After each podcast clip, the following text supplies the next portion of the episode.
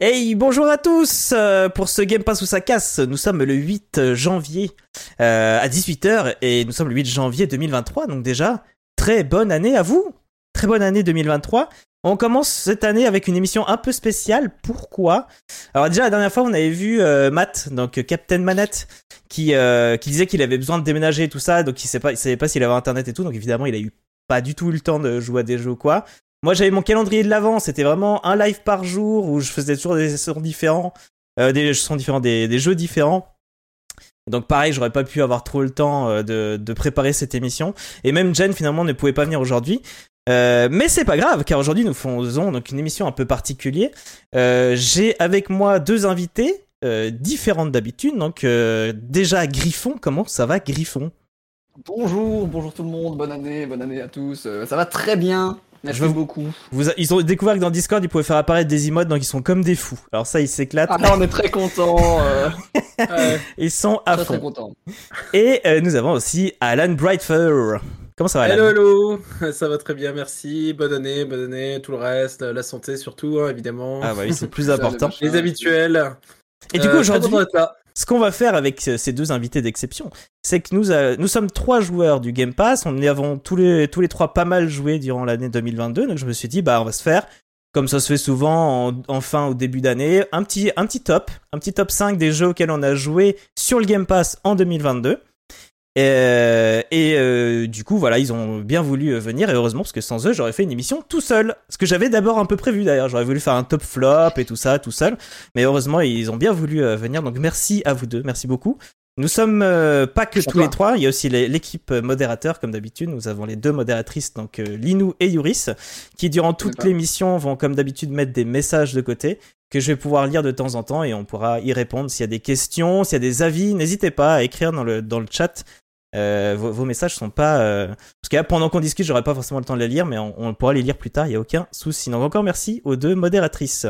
Merci. Euh, elle. Je vous ai pas demandé du coup comment s'est passé Griffon, comment s'est passé ton mois de décembre euh, en live? Je sais pas si t'as fait trop de live du coup. Tu disais que En t'étais. live, euh, ouais, début décembre, on a beaucoup live. On a énormément de live, puis fin décembre, euh, ça a été un peu plus compliqué pour live, mais euh, on, on, on s'est bien amusé en décembre. On, on Ouais. s'est bien amusé, on a fait d'ailleurs un- les streams caritatifs en début de, début de mois, il me semble. Ah cool. Fin C'était de mois de novembre. C'était quoi C'était l'association pour euh, le Téléthon, le, pour le Téléthon Ah, Gaming. c'est cool. Ah, Et on a pas mal de, on a pas mal de, comment, de donation goals qui ont été atteints et qu'on va devoir faire aussi en janvier, Aïe, notamment aïe. se teindre les cheveux en rose. Ça, c'est Ah. c'est le, le plus, le- le plus problématique, mais euh, ça, ça risque d'être drôle quand même. Oui, oui, ça va être marrant. Et toi, du coup, euh, Alan Brightford, t'as une particularité, c'est que tu viens tout juste d'arriver sur euh, la plateforme Twitch. T'es arrivé quand, du coup?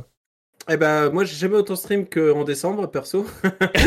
qu'en décembre 2022. euh, et euh, j'ai commencé le 26 décembre. Donc, euh, voilà, c'est tout frais, tout frais pour moi. Et je rappelle qu'on est le 8 janvier. c'est ça. C'est mon sixième live en fait aujourd'hui, donc super content. Ça, pour l'instant, je m'amuse bien. Euh, ça me plaît, ça me plaît beaucoup. euh, donc euh, bah, là, à partir de, de la semaine là, qui arrive, là, je vais commencer à stream de, de plus en plus souvent. Là, pour l'instant, il y avait encore plein de petits trucs à régler, etc. Mhm. Mais là, je vais avoir, euh, je vais avoir pas mal de temps, donc euh, le, le nombre de streams va, va augmenter.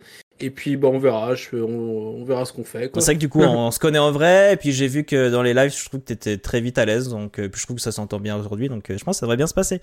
Il n'y a pas de souci. Et du coup, pour commencer, bah oui, pour commencer cette émission, je m'étais dit, on va commencer une petite discussion bah, autour du Game Pass. En fait, on est, on est là pour ça.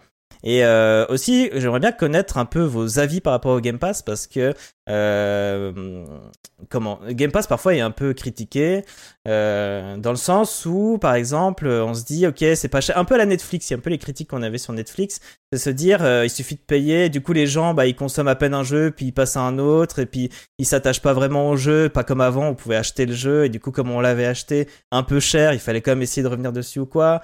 Ou alors bah maintenant on va essayer de créer des jeux euh, qui sont sympas mais sans plus parce que comme ça on sait que euh, ils vont être acceptés sur le Game Pass, ils vont être tout juste acceptés et nous ça nous fait de l'argent puis ensuite on va passer au jeu suivant et peut-être que ça donne pas forcément envie aux développeurs d'aller plus loin, de développer des gros jeux complexes etc. Moi je trouve que pour l'instant le catalogue euh, Game Pass est vraiment très bien fourni mais c'est vrai que c'est un début et on peut s'imaginer qu'au début ils font beaucoup d'efforts et qu'ensuite quand ils auront beaucoup de monde bah peut-être qu'ils demanderont des jeux assez vite fait, mais quand même un minimum de qualité pour que ça passe quand même un peu. C'est vrai que parfois certaines personnes critique un peu les séries Netflix un peu dans ce sens-là. Euh, moi, ce que je sais, ma vision des choses, et après je, je bien entendre, vous entendre là-dessus. Ma vision des choses, c'est qu'en fait, moi déjà de base, j'étais pas du genre, je suis pas quelqu'un qui finit des jeux. Je- J'ai quelqu'un qui, euh, moi j'ai fait des études dans le jeu vidéo. Je m'intéresse beaucoup aux jeux vidéo et j'adore tester plein de jeux, ne serait-ce que 3 4 heures juste pour voir les mécaniques et me dire ah ils ont fait ça comme ça, ah c'est une bonne idée. Et après j'ai pas forcément envie de finir, je trouve qu'il y a beaucoup de jeux qui, euh, pour te faire jouer longtemps, vont mettre en place des trucs un peu, un peu forcés, tu vois, un peu, euh, un peu de farming, un peu de machin. Et moi ça, ça me fatigue assez vite. Euh, ça s'est aggravé avec l'âge parce qu'avec le métier, on a moins de temps pour jouer. Et du coup, de plus en plus, vraiment, moi j'étais toujours quelqu'un qui picorait énormément. Et du coup, à chaque fois que je m'achetais un jeu, bah, genre God of War ou quoi, bon, God of War encore que je l'ai fini, mais je me dis, ah, quand même, ça fait beaucoup d'argent d'acheter, euh, enfin de dépenser, et puis peut-être je vais même pas finir ce jeu, quoi. Moi j'achète toujours plein de trucs, et, euh, et du coup, voilà. Et donc, c'est vrai que quand le Game Pass est arrivé, c'est un truc que je voulais déjà avant. Quand j'ai vu Netflix, je me dis, il faudrait un Netflix du jeu vidéo. Et moi, ça correspond énormément à ma façon de consommer, et je pense que euh, j'ai pas changé ma manière de, jouer juste parce qu'il y a le Game Pass. J'étais pas un gros joueur, puis d'un coup, comme il y a le Game Pass, bah, je picore à gauche à droite. J'étais déjà comme ça, et avant, il existait aucun système en fait qui, qui collait à ma façon de consommer du jeu vidéo. Donc je suis très heureux d'avoir le Game Pass, c'est pour ça que je suis très attaché euh, à cette formule-là. Et du coup, bah, euh, Griffon, je veux bien avoir ton, ton avis sur le Game Pass, et si toi-même t'as entendu des gens euh, qui disaient bah non, le Game Pass c'est mal pour X raisons, est-ce qu'il y a des arguments qui pouvaient te faire réfléchir ou pas, etc. Je veux bien avoir ton avis là-dessus. Bah, honnêtement, le Game Pass, donc ça fait maintenant à peu près un an et demi, je pense que je dois être sur le Game Pass, que je dois y jouer. Alors, effectivement, il y a eu des, remarques négatives, hein, je pense, qu'on a, beaucoup entendu euh, venant euh, soit de personnes qui ne jouent même pas aux jeux vidéo, ou alors même de, personnes présentes dans le milieu qui disaient que ça pouvait faire une grande. euh, ça pouvait énormément déstabiliser le marché du jeu vidéo. Mais moi, je pense que c'est une des meilleures offres qui est disponible actuellement sur le marché. On voit que PlayStation essaye de, le recoller un petit peu avec sa nouvelle formule du PlayStation Plus, qui est encore, loin d'être au niveau du Game Pass. Le seul bémol que je trouve pour euh, le Game Pass, c'est pour l'entreprise en elle-même, c'est- c'est-à-dire que on a toujours dit que Microsoft et la Xbox en particulier étaient un peu en retrait par rapport à la PlayStation et à Sony. Et euh, le Game Pass est très fort pour contrer ça, mais uniquement sur PC. Et quand on voit que justement tous les jeux Xbox arrivent quasiment en même temps sur le PC, est-ce que à l'heure d'aujourd'hui c'est encore utile d'acheter une Xbox? J'ai pas l'impression. Mais euh, à côté de ça, est-ce que des développeurs vont moins travailler leurs jeux pour les lancer sur le Game Pass? Je pense pas non plus, parce que quand on voit euh, toutes les offres qui vont encore arriver euh, en 2023, on sait qu'il y a d'énormes jeux qui vont arriver sur le Game Pass. On en parlait juste avant l'émission, il y a Silksong, euh, Day One, il va sortir sur le Game Pass. Ouais. C'est un jeu qui est énormément attendu, qui va être à mon avis euh, tellement peaufiné qu'il pourrait finir euh, Game of the Year. Il y a Starfield aussi, hein, qui est Ouais. prévu dans l'année. Il y a Starfield. euh, il me semble que ça avait été dit que Elder Scrolls 6, maintenant que Bethesda a été racheté par, euh, Oui, sûrement, mais bon. par Microsoft, il va sortir sûrement Day One sur le Game Pass. En Donc, 2032, mais ouais. en 2032. c'est- ouais, D'accord. C'est des gros jeux qui Oui, oui, oui, sûr. d'office sur Game Pass. La promesse est là, ouais. Day. One ou quoi. Et euh, à chaque fois, bah, quand on voit les, conférences euh, Microsoft là-dessus, on, voit qu'il y a beaucoup de jeux qui vont arriver sur le Game Pass et qui ont l'air de qualité. À voir ce que ça donne, à voir euh, sur quoi ils s'ouvrent, mais euh, non, moi je, pense vraiment que le Game Pass est une des meilleures offres pour l'instant, que ce soit pour le consommateur ou pour les développeurs. Mhm. Donc euh, on Après, verra. Tu parlais de pourquoi acheter une Xbox. Je pense que Microsoft est vraiment dans une dynamique de créer une autre façon de consommer au point qu'ils ne veulent même plus avoir de console à un moment donné. En fait, la construction de console pour eux n'existera même plus. Donc en fait, ils se font pas du mal à eux-mêmes. Ils font euh, leur idée avec en plus le cloud à côté. Leur idée, c'est qu'un jour tu puisses lancer un jeu depuis ta smart TV. Euh, T'achètes juste ça. la télé, tu branches une manette dessus et ça marche et on s'en fout. Parce qu'en fait, Ouais, c'est calculé ailleurs, etc. Donc ils se Mm. font pas vraiment du mal parce que je pense qu'ils font une stratégie qui est potentiellement une grosse stratégie d'avenir et c'est pour ça que PlayStation se dit Hum, mince j'ai peut-être un train euh, de retard et du coup euh, ils essayent de, vite bricoler un truc euh, au dernier moment et comme tu dis ouais pour l'instant l'offre est pas, est pas encore extraordinaire quoi. Du coup toi ton avis Joe sur le, le Game Pass en général? Bah moi, euh, je trouve que euh, si je vais dire, en tout cas à ce jour, en tant que joueur, bah, c'est une super offre, c'est sûr. hein. je pense que c'est difficile de, de dire le contraire.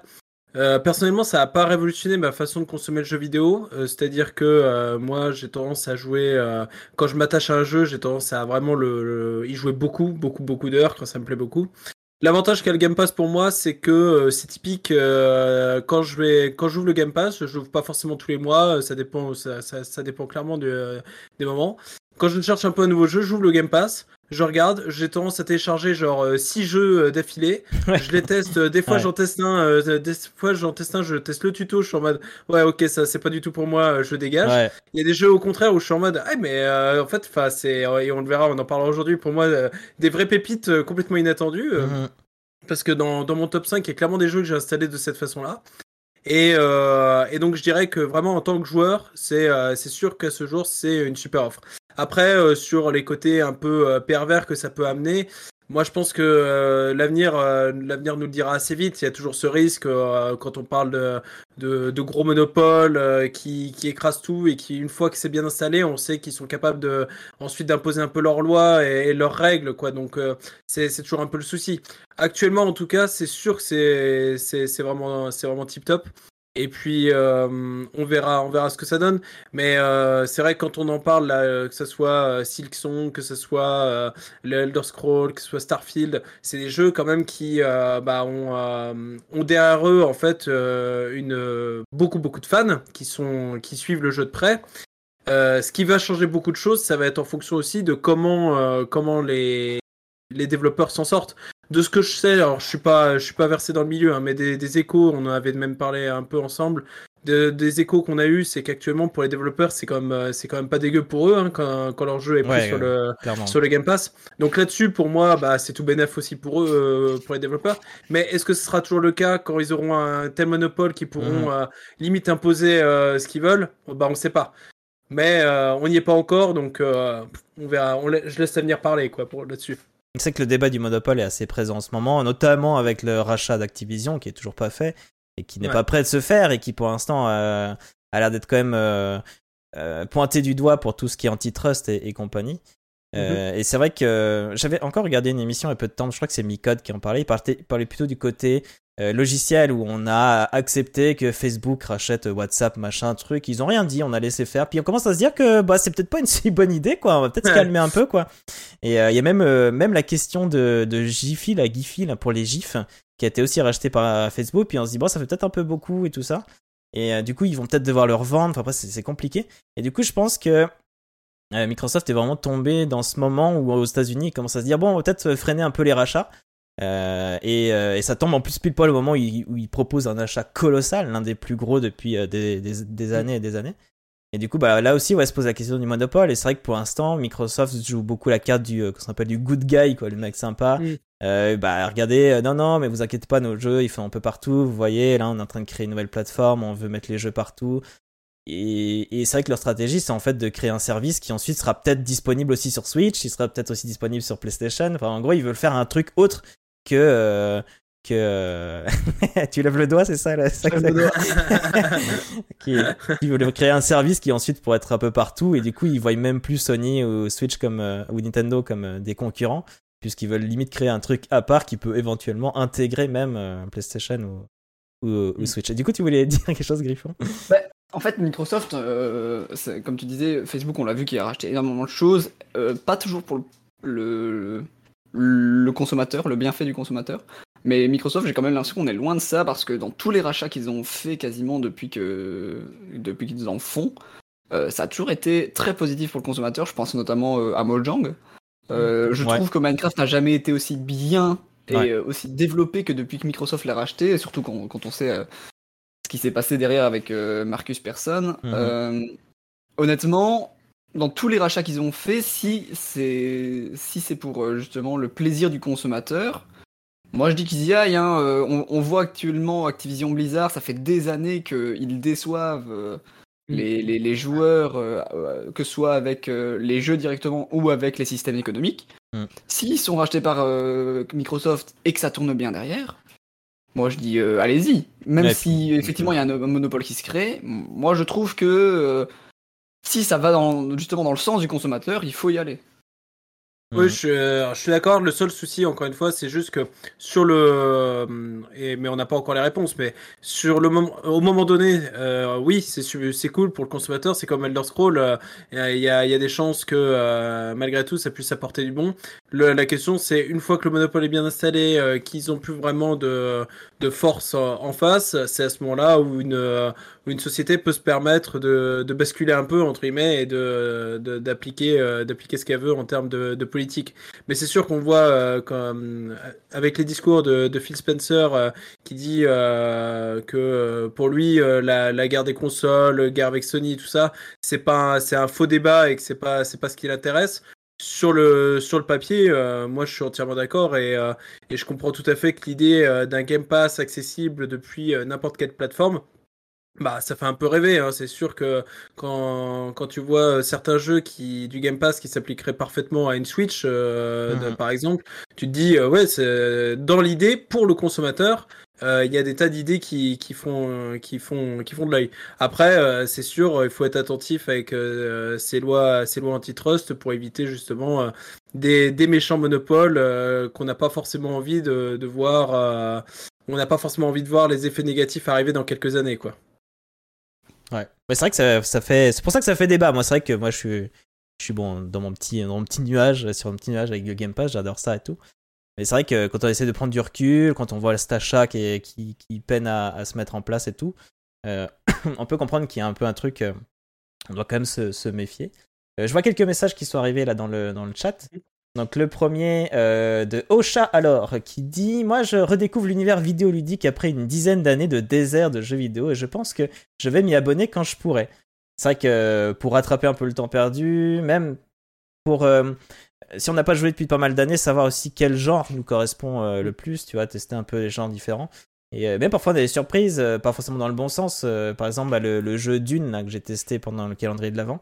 Je pensais que c'était plus RTS et j'ai découvert que c'était presque plus un 4X et du coup je dis ah bah merde non c'est pas fait pour moi. Ça se trouve je l'aurais acheté puis j'aurais été déçu puis j'étais ah bon bah qu'est-ce que je fais avec ça? Encore que bon si on l'achète sur Steam maintenant il y a des moyens de, se faire refund assez vite si on voit que c'est pas notre truc mais mais euh, il n'y a, pas ce tracas là on a juste voilà à tenter et tout ça. Mais euh, c'est vrai que moi j'étais étonné de voir certains qui disaient ouais euh, bon c'est quand euh, les bons jeux qui sortent sur Game Pass? Alors que moi je trouve que enfin à chaque fois qu'il y a des sorties c'est incroyable il y a vraiment des bons jeux. Alors quand il, Les, les bons jeux qui sont sur Game Pass, il y en a quand même un, un bon paquet. hein. Ouais, mais je pense que c'est pas mal des gens à, à fond sur PlayStation, surtout qu'en France, la PlayStation a une place vraiment très importante dans le, dans le cœur des joueurs. Et, euh, et du coup, quand ils disent ça, ils disent, bah, il n'y a pas de God of War, il n'y a pas tout ça. Ils disent, bah non, c'est des exclus Xbox, donc, euh, PlayStation, donc évidemment, il n'y a pas sur Xbox. Ouais, je suis joueur PlayStation et euh, honnêtement, j'ai aucun problème avec le Game Pass. ouais, Ouais, je suis, d'accord. Mais je pense que hum, c'est euh, là, par, par exemple, je vois euh, début d'année, euh, là, il va y avoir Monster Hunter Rise quand même qui sort, qui est, qui est une grosse licence, euh, donc ça, ça joue beaucoup. Et euh, je pense que les gens qui disent ah mais euh, quand est-ce qu'il y a des, des bons jeux etc sur le Game Pass bon déjà c'est certainement des gens qui n'ont pas euh, le Game Pass hein, à mon avis donc qui prennent pas forcément le temps euh, d'aller découvrir Ouais. euh, toutes les pépites après la cachées facile.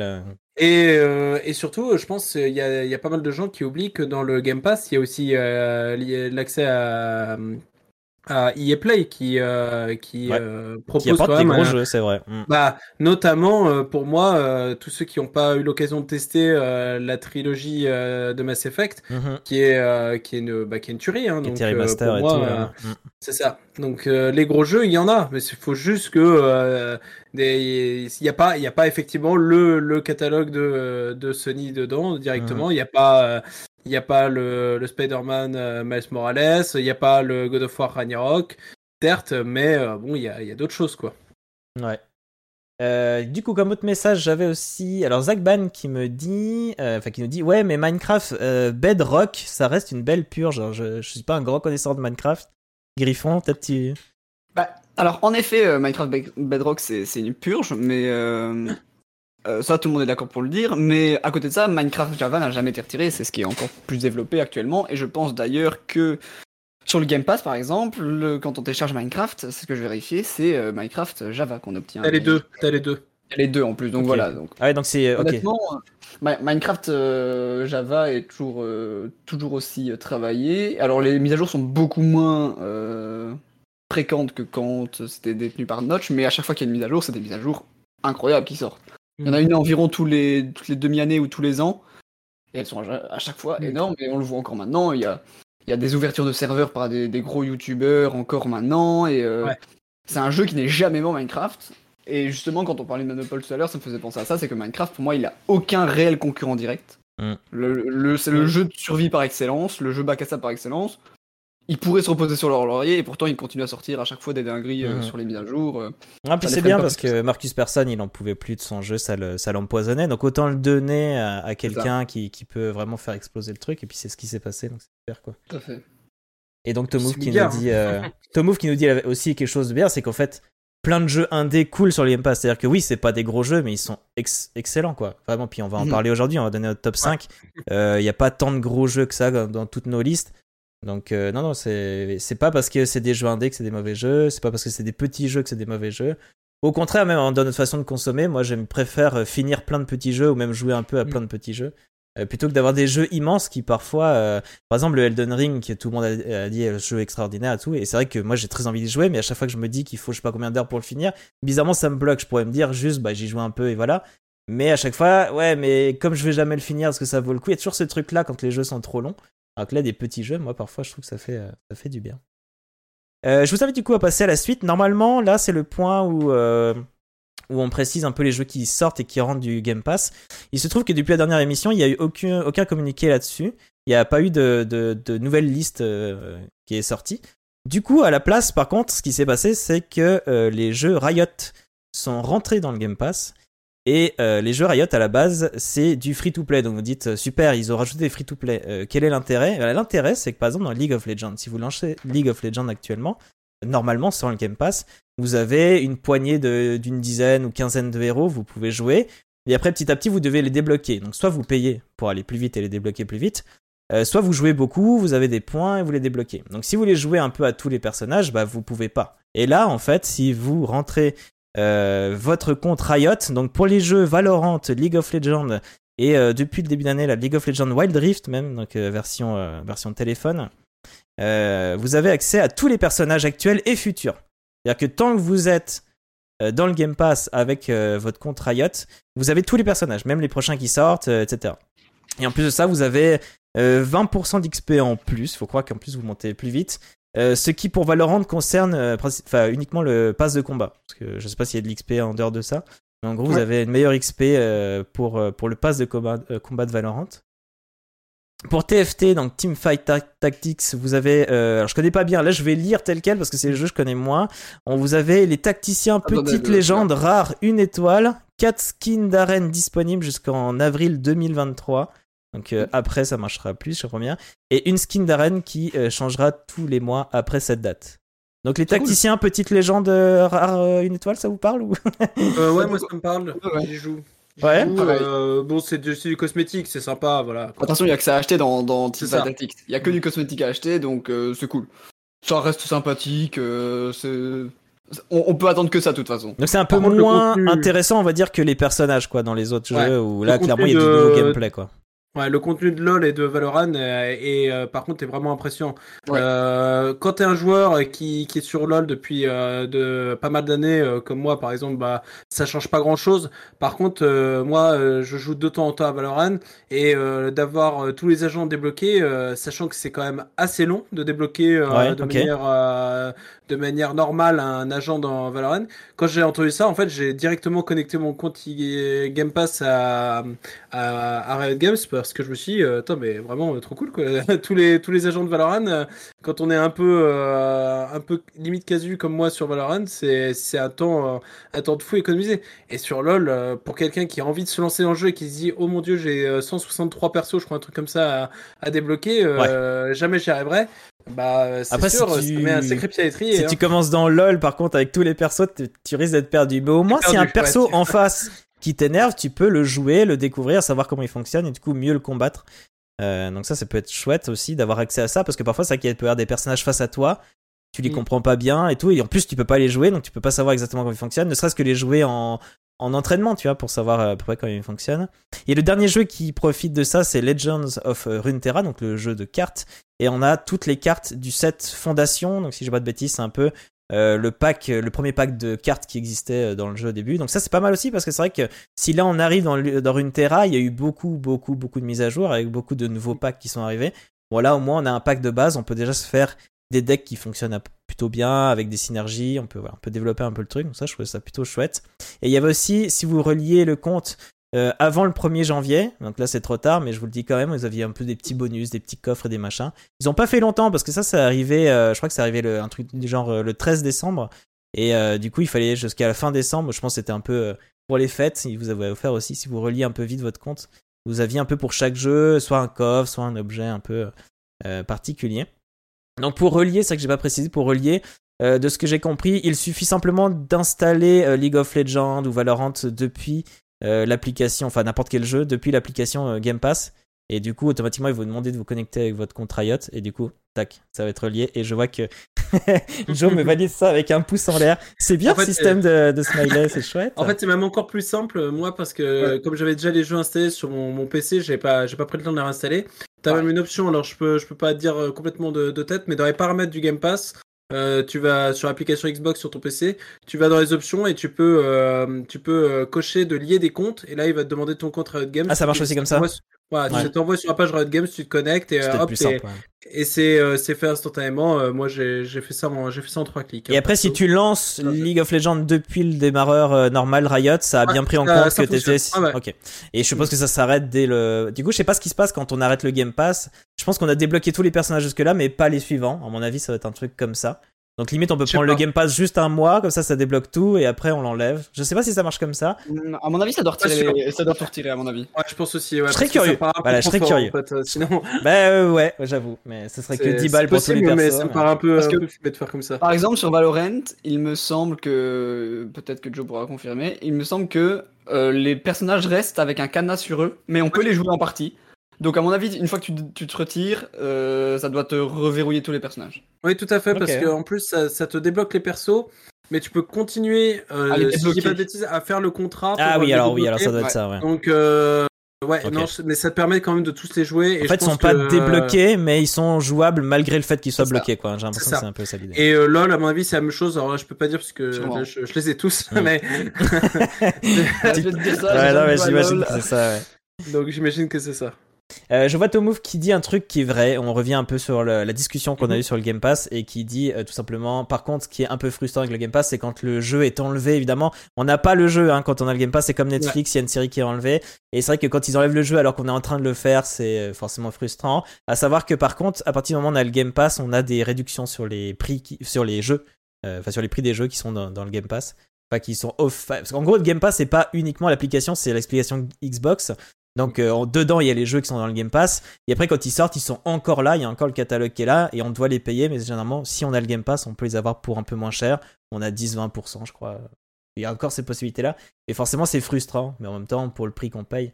Euh, après je trouve qu'ils préviennent quand même assez tôt. Hein. Oui, la plupart du temps, ici par exemple, il reste 8 jours avant qu'il sortirait, mais il me semble que déjà avant c'était annoncé qu'il Il y a au moins 15 jours, après je sais pas si c'est beaucoup plus tôt, mais euh, ouais, Je pense qu'il y a minimum 2 semaines avant, avant que je sortirait, donc. Si vraiment on surveille ça, on peut encore se permettre de au moins tester le jeu pour savoir si ça nous plaît ou pas, et ensuite pour savoir si on veut l'acheter derrière quoi. Il y a beaucoup de jeux qui peuvent même être faits en 2 semaines. Oui, oui, ah bah, clairement, mais ça dépend quel jeu après, ouais. Oui, bien sûr. Et du coup, euh, Tomouf a l'air d'avoir une liste de jeux qui, euh, qui sortent mhm. bientôt, donc moi je l'ai pas trouvé, mais ce serait Anna Cursis, Danganronpa, Nobody, Save the World et Peperazzi. Ça, c'est les jeux qui vont être euh, abandonnés.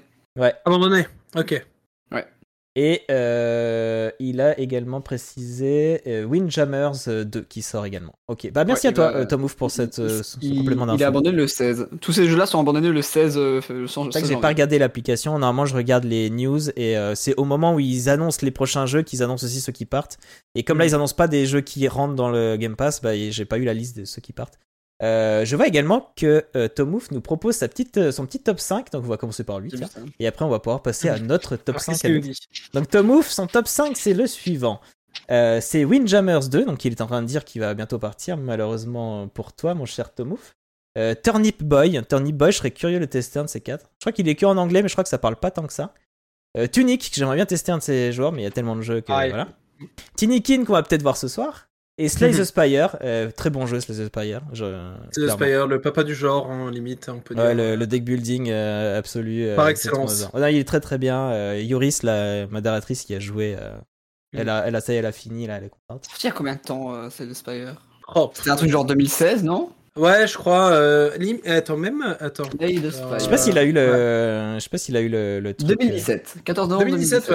Ouais. C'est un peu. euh, euh, pour la c'est- version 1.0. Alors visuellement, c'est- c'est pas le jeu le plus beau du monde, mais franchement, c'est des mécaniques qui sont super intéressantes, c'est du deck Ah building et tout, et euh, Le roguelike, c'est est très super chouette. propre. Ouais. Il est sorti en 2017 et la, et la version 1.0 est sortie en janvier 2019. Mais je crois Ok. que the Spire, si j'ai pas de bêtises, il était en alpha depuis même euh, genre 2013 ou un truc comme ça, si j'ai pas de bêtises, et donc jouable depuis euh, vachement longtemps en fait. hein. donc euh, Mm. faudrait, faudrait vérifier, mais il me semble. hein. Est-ce que vous ça. savez un peu ce qui arrive sur le Game Pass 2023 Bah du coup, c'est ce qu'on. Euh. Les gros jeux Starfield. Moi, il y en a un que je que je ziote, euh, qui va devrait sortir, je crois, en février. C'est Atomic Heart. Je sais pas si vous avez vu Atomic cette chose. Heart, ouais. Heart. J'ai vu, ouais. Oh, Visuellement, il a l'air dingue. Puis en plus, c'est du FPS et tout. J'ai j'ai vraiment hâte de celui-là. Euh, mais en tête, j'ai surtout ça en tête. Ouais. Après, donc, euh, on parlait de Je Starfield, mais on si- sait pas quand. Je sais pas s'ils prévoient de sortir Dead Space, le remake, sur le Game Pass. Alors, sûrement pas au début, connaissant EA, ils Mm. vont pas le sortir Ouais. au début, mais comme les trois autres Dead Space sont sur le Game Pass, à mon avis, il arrivera de- dessus un jour. Alors, c'est sur le EA Play et EA Play en effet met un petit moment Oui. avant de le sortir. Donc, euh, ouais, je pense que ça finira un jour ou l'autre. Ouais, c'est fort possible. Euh, je vois dans Curis, comme je disais, qui a beaucoup joué. C'est mon jeu préféré du Game Pass sans avoir le Game Pass parce que malheureusement, le Game Pass ne passe pas sur son vieux PC. Euh, mais bon, il a quand même beaucoup joué sur, euh, sur, sur Steam. Euh, et donc, Turny Boy est en français, d'accord? Et c'est Ouais. 2-3 heures de jeu. Ok, bah il faudrait que je, je me fasse ça. Peut-être un petit live dessus, ça peut être sympa. Et euh, alors, un petit message encore de Zach Ban. Il y, a- y du monde là, il y a, y du chat, c'est Ouais, chouette. et- Voilà, Zachman, euh, moi je serais pas lui répondre. hein. Euh, truc qui a rien à voir depuis un moment, je bidouille sur RPG Maker et si un jour j'aimerais le publier de façon sérieuse, est-ce que le Game Pass est un bon endroit et comment? Ouf. Comment le Ouais, dessus Le publier sur. un bon endroit euh, je pense pas que tu puisses publier un petit jeu que t'as fait toi sur RPG Maker euh, sur Game Pass. hein. Game Bah, Pass, je crois que si, en fait, euh, si je dis pas de bêtises, il y a des jeux comme ça qui ont été faits via RPG Maker et qui. Oui, mais qui ont été reconnus euh, et que c'est des gros machins, ouais, quoi. Enfin, au final. euh, Bah, tu- Après, À mon avis, il ouais, faut d'abord se faire connaître ailleurs avant de rentrer. Un oui, Game oui, Pass oui, pour un petit jeu je- comme ça. Je pense aussi. Soit t'es une grosse boîte qui est déjà connue, soit tu te fais connaître ailleurs. Ouais. Faut vraiment que le, le jeu est tapé dans l'œil, mais à mon avis, euh, comme ça, tu peux pas quoi. Tu passes des concours, tu gagnes un prix. euh, tu... À l'époque, il y tu avait. sur Steam, hein Ouais, sur Steam. sur Steam, et s'il fait un bon si ça marche sur hein, Steam, tu peux. ensuite, voilà. Et ce que je disais avant sur Steam, il y avait- ce que j'allais dire, il y avait Greenlight qui euh, mettait en avant ce genre de jeu. Le problème, Et, C'est euh, que Steam, c'est un peu la poubelle des, des jeux vidéo. hein. Ah Bah, il y a un Il peu y avait de- une stat. euh, Ouais, il y avait Pour une se faire connaître, c'est compliqué. En un an, il y a, il y a des, mi- des milliers de jeux qui sortent sur Steam, c'est infâme. Ouais, Du coup, c'est- galère à suivre. hein. Je vous propose de passer euh, enfin sur notre euh, top 5. Et euh, Mhm. ce que je propose, c'est euh, à Griffon de nous parler de son top 5 euh, qui Ah, est une arnaque totale, Je, je parle d'une fraude. puisqu'il s'agit d'un jeu très récent qui a traversé les âges et les années. The Elder Scrolls 5 Skyrim. On t'écoute, mon cher Alors, Neil. Je, je le précise, c'est pas Elder Scrolls 5 Skyrim. Oui, C'est Elder Scrolls 5 c'était trop long, du coup je l'ai pas mis en entier. C'est Spéciale vrai. édition. C'est vrai. C'est la spéciale édition, c'est pour ça que je vais en parler aussi. C'est que la spéciale édition, il me semble qu'elle est sortie ici récemment, euh, il y a quelques mois. Alors, effectivement, c'est une fraude parce que bon, Skyrim, il me semble que la date de sortie, ça va être 2013. 2012 ou 2013, je dirais plus 2013. Et euh, bon, bah, c'est un jeu que énormément de gens connaissent, mais il y a encore beaucoup de gens qui ne l'ont jamais fait. Et euh, honnêtement, avec la spéciale édition, le jeu est un peu refait graphiquement. euh, on peut installer des modes facilement si, si des personnes en ont envie. Et euh, bah, je me suis plus, je me suis plus à y rejouer euh, cette année à, à Skyrim. honnêtement, c'est un jeu qui est infini. Si vous avez des centaines d'heures à, à- mettre dans un jeu vidéo, vous pouvez les mettre dans Skyrim très facilement. Ouais. En attendant Elder Scrolls 6 qui sortira dans 15 ans, c'est un c'est un, un bon euh, comment on va dire une bonne concession à faire je pense de, de prendre Skyrim sur ce Game Pass. Moi j'ai repassé de bonnes heures, on s'amuse toujours bien. euh, voilà. Moi, On nous demande dans le chat mis dans si- mon top 5. Ouais. Honnêtement c'est cool. On nous demande dans le chat s'il est plus beau du coup avec cette Et donc, oui, il me édition. semble que, il, il me Ouais. semble que oui, qu'il est plus beau. euh, des ajouts intéressants, ben, il y a certains modes en fait qui ont été ajoutés comme contenu euh, réel euh, de cette édition. En plus de ça, il y a tous les DLC qui sont présents, si je me souviens bien, dans la spéciale édition. Ouais, oui, oui. Donc, euh, bah, on a le jeu complet pour, euh, pour pas grand chose. et honnêtement, c'est. c'est- un jeu qui, qui traverse les âges et qui, qui est là. C'est un peu comme GTA V, il est là depuis tellement d'années que qu'il est, c'est une référence jeu vidéo et je pense que vous pourrez y trouver votre compte très facilement. J'ai deux questions pour toi. Vas-y, vas-y, vas-y. Euh, c'est euh, question. Tu t'as parlé de mode. Euh, c'est des modes préintégrés dans le jeu. Mais moi, qui suis un, un joueur de Skyrim euh, full modé à chaque fois que je, je mets le nez dedans, est-ce que tu as, la possibilité de le modder via le Game Pass ou est-ce que du coup c'est plus hmm. galère? Est-ce que tu sais ça? Alors, quand tu lances le jeu, tu as accès à l'onglet mode. Et il me semble que depuis cet onglet mode, tu peux installer des, des, des modes qui viennent par exemple de. Je sais que la, la plateforme la plus connue c'est Nexus. Euh, c'est là que je télécharge moi les modes pour euh, quasiment tous les jeux que, que j'utilise. Euh, honnêtement, j'ai pu le faire, donc c'est possible. Et c'est assez simple à installer, il me semble. Donc voilà. c'est une bonne question. C'est vrai que les modes, c'est une grande partie de, de Skyrim. Ah si on a envie d'y rejouer, en plus, on peut, on peut comme ça changer pas mal de choses et se refaire presque, presque un nouveau jeu à chaque fois qu'on le lance. C'est vrai que c'est une bonne question. Bah, c'est vrai Skyrim, bizarrement, j'ai adoré Oblivion et Skyrim, je l'ai démarré plein de fois. Je l'ai même démarré en VR sur PlayStation VR. Ouais, ouais c'était assez marrant. Franchement, c'est assez marrant. Ce qui est un peu étonnant, c'est que quand tu lances de la magie, tu lances avec tes yeux, t'es, t'es, Superman. Parce qu'en fait, en fait, quand tu bouges la tête, tu bouges la visée. Et comme c'est un FPS, tu vises au milieu. Et du coup, en fait, quand t'envoies un sort, c'est une sorte de truc rayon laser.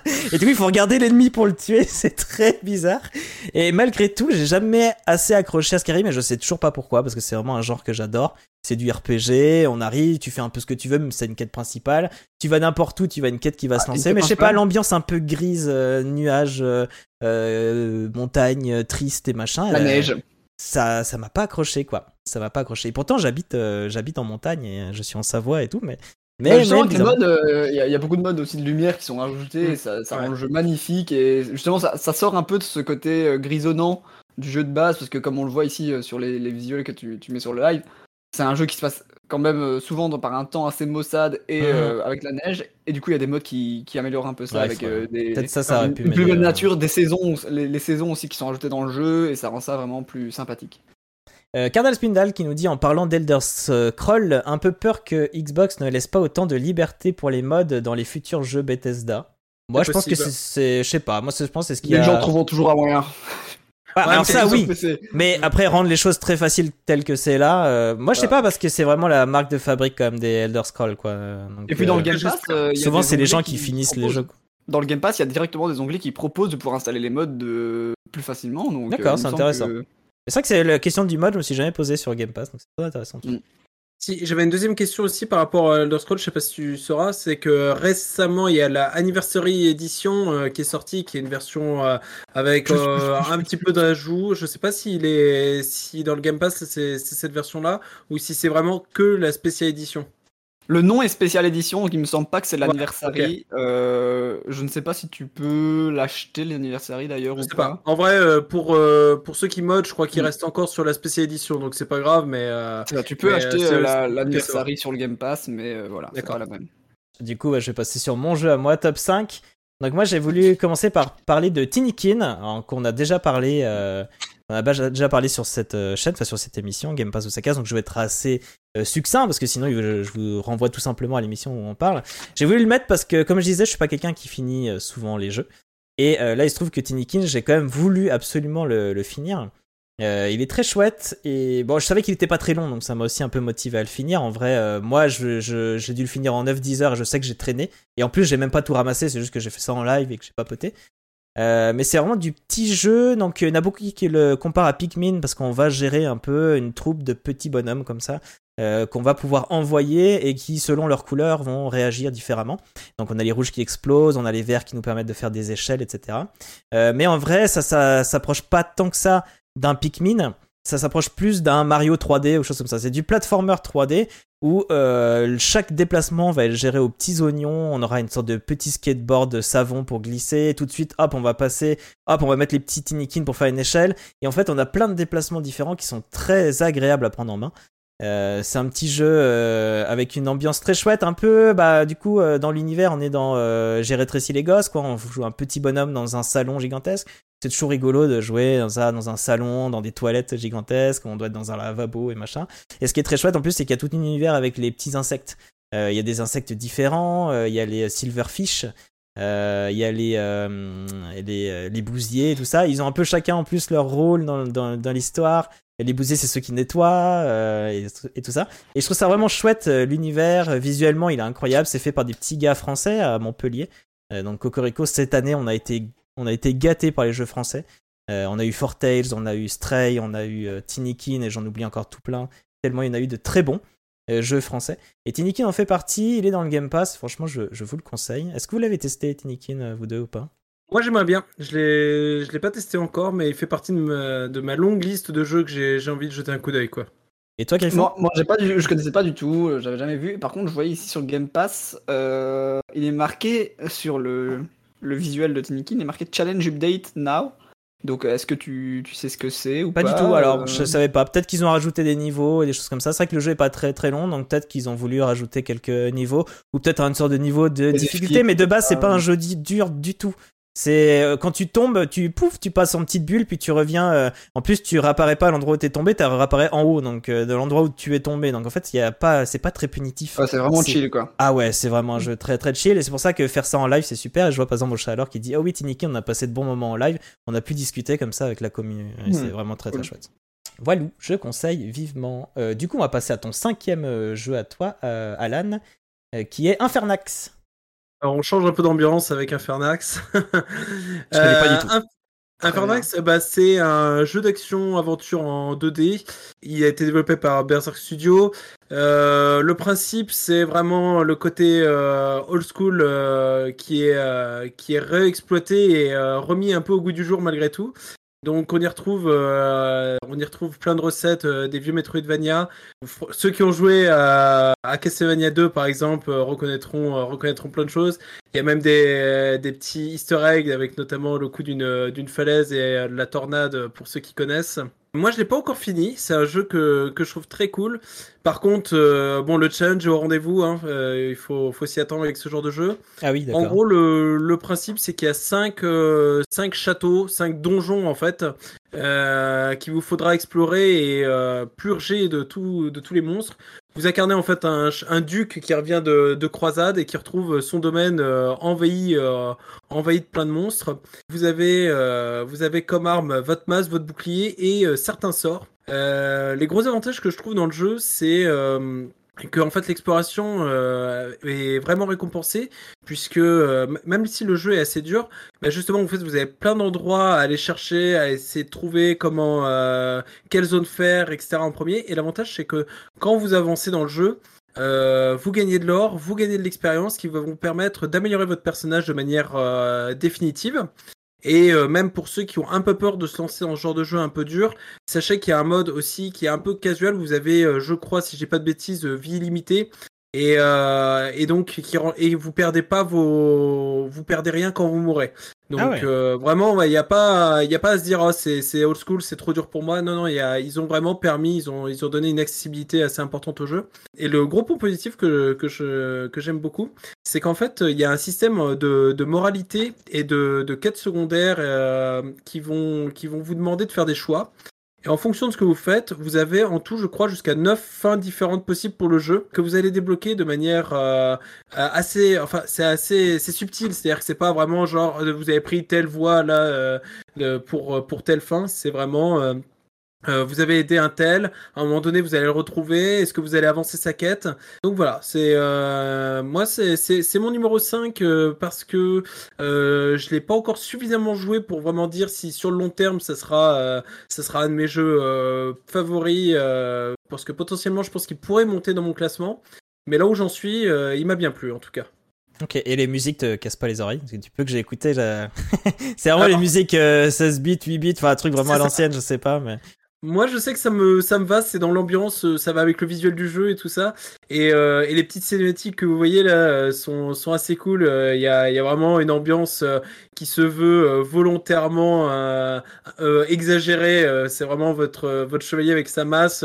Lorsque vous, là, il y a le gars un peu, un peu, euh, un peu ghoul dès le début du jeu là qui vous demande de l'aide. Si vous l'aidez, euh, bon, il se passe quelque chose. Si vous décidez de le tuer, c'est vraiment la scène bien gore, euh, affreuse où il plante sa masse sur la tête du bonhomme, quoi. et avec une femme qui s'écrit derrière Oh mon dieu En précisant, euh, en précisant quand même que du coup, pour les personnes qui nous écoutent en podcast, que euh, visuellement, on dit que c'est gore et machin, mais c'est très stylisé et c'est du pixel art Mm. à l'ancienne, comme si le jeu était sorti sur Super NES ou quelque chose comme ça, quoi. Au niveau, de, au niveau du style graphique. Voilà, voilà, pour mon, pour mon, pour mon numéro 5, euh, je, je, recommande, je recommande vivement pour les, pour les amateurs de Metroidvania. Quoi. Ok, bon. bah cool. Un très bon jeu, Infernax. euh. Tu connais aussi, Bah, ouais Griffon? Ouais, je l'avais euh, 100%, je pense, quand il, quand il était sorti. Ah, euh, ok. J'avais joué de mon côté. J'avais même hésité à faire un peu de speedrun dessus, mais j'avais un peu abandonné l'idée. Mais c'est vrai qu'en le revoyant, euh, j'avais passé un bon moment dessus. Bon, là, t'aimes les Ouais. Metroidvania, du coup, on discutait avant le live, tu dis, Ah ouais, ouais. Metroidvania, je sais pas. Bah si, t'aimes les Mhm. Metroidvania. si, si, On disais que bien, mais que j'en avais pas joué à beaucoup. Mais c'est vrai que j'avais oublié que Infernax était sorti. Ouais, peut-être Ça tu en découvert d'autres. Euh, Griffon, du coup, ton quatrième. Donc là, on passe au top 4. Tu as voulu nous parler de- d'un jeu complètement différent, de City Skylines.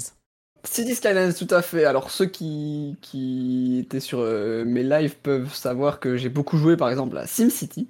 Et par contre, on avait fait un stream de découverte euh, justement de City Skyline. Et euh, c'est vrai que c'est pour ça que j'ai mis ce jeu-ci en avant plutôt que SimCity, parce que City Skyline, c'est un jeu qui est énormément complet. Enfin, vraiment, tout ce qu'on peut faire dans le jeu, c'est. Je- J'ai vu le jeu, j'ai mon cerveau qui a explosé tellement il y a de trucs dans tous les sens. Ça peut être un peu euh, rébarbatif de prime abord, on peut avoir un peu peur quand on le voit et on se dit bon, euh, j'ai peut-être pas envie de m'a- m'aventurer là-dedans, mais honnêtement, euh, si vous aimez ce, ce type de jeu vraiment de build de, ville ou quoi, vous, vous- enfin, vous voyez là par exemple sur, sur le petit trailer, tout ce qu'on peut faire c'est incroyable. Le jeu est, est complet, mais de ouf. Bah, surtout que là, sur le Game Pass, j'ai vu, euh, je me suis demandé, du coup, parce que si t'avais le jeu juste Vanilla de base, c'était pas génial, mais en fait, t'as beaucoup, beaucoup d'extensions qui sont inclus euh, dans ça. le dans l'œuvre du Game Pass. Donc ça, c'est très chouette. À fait, il y a énormément de, de choses qui sont données avec, euh, avec ce, ce- ce jeu. Et enfin, déjà que le jeu, c'est un jeu, c'est un jeu. Non, c'est pas un jeu EA, je ne sais plus. Non, non, Non, non, euh, je je crois, pas, je crois pas, non. Mais c'est un jeu qui, voilà, j'allais dire un peu comme les Sims, euh, avec énormément d'extensions, donc ça peut vite revenir cher. Mais du coup, comme il est dans le Game Pass avec pas mal d'extensions déjà de base, Ouais.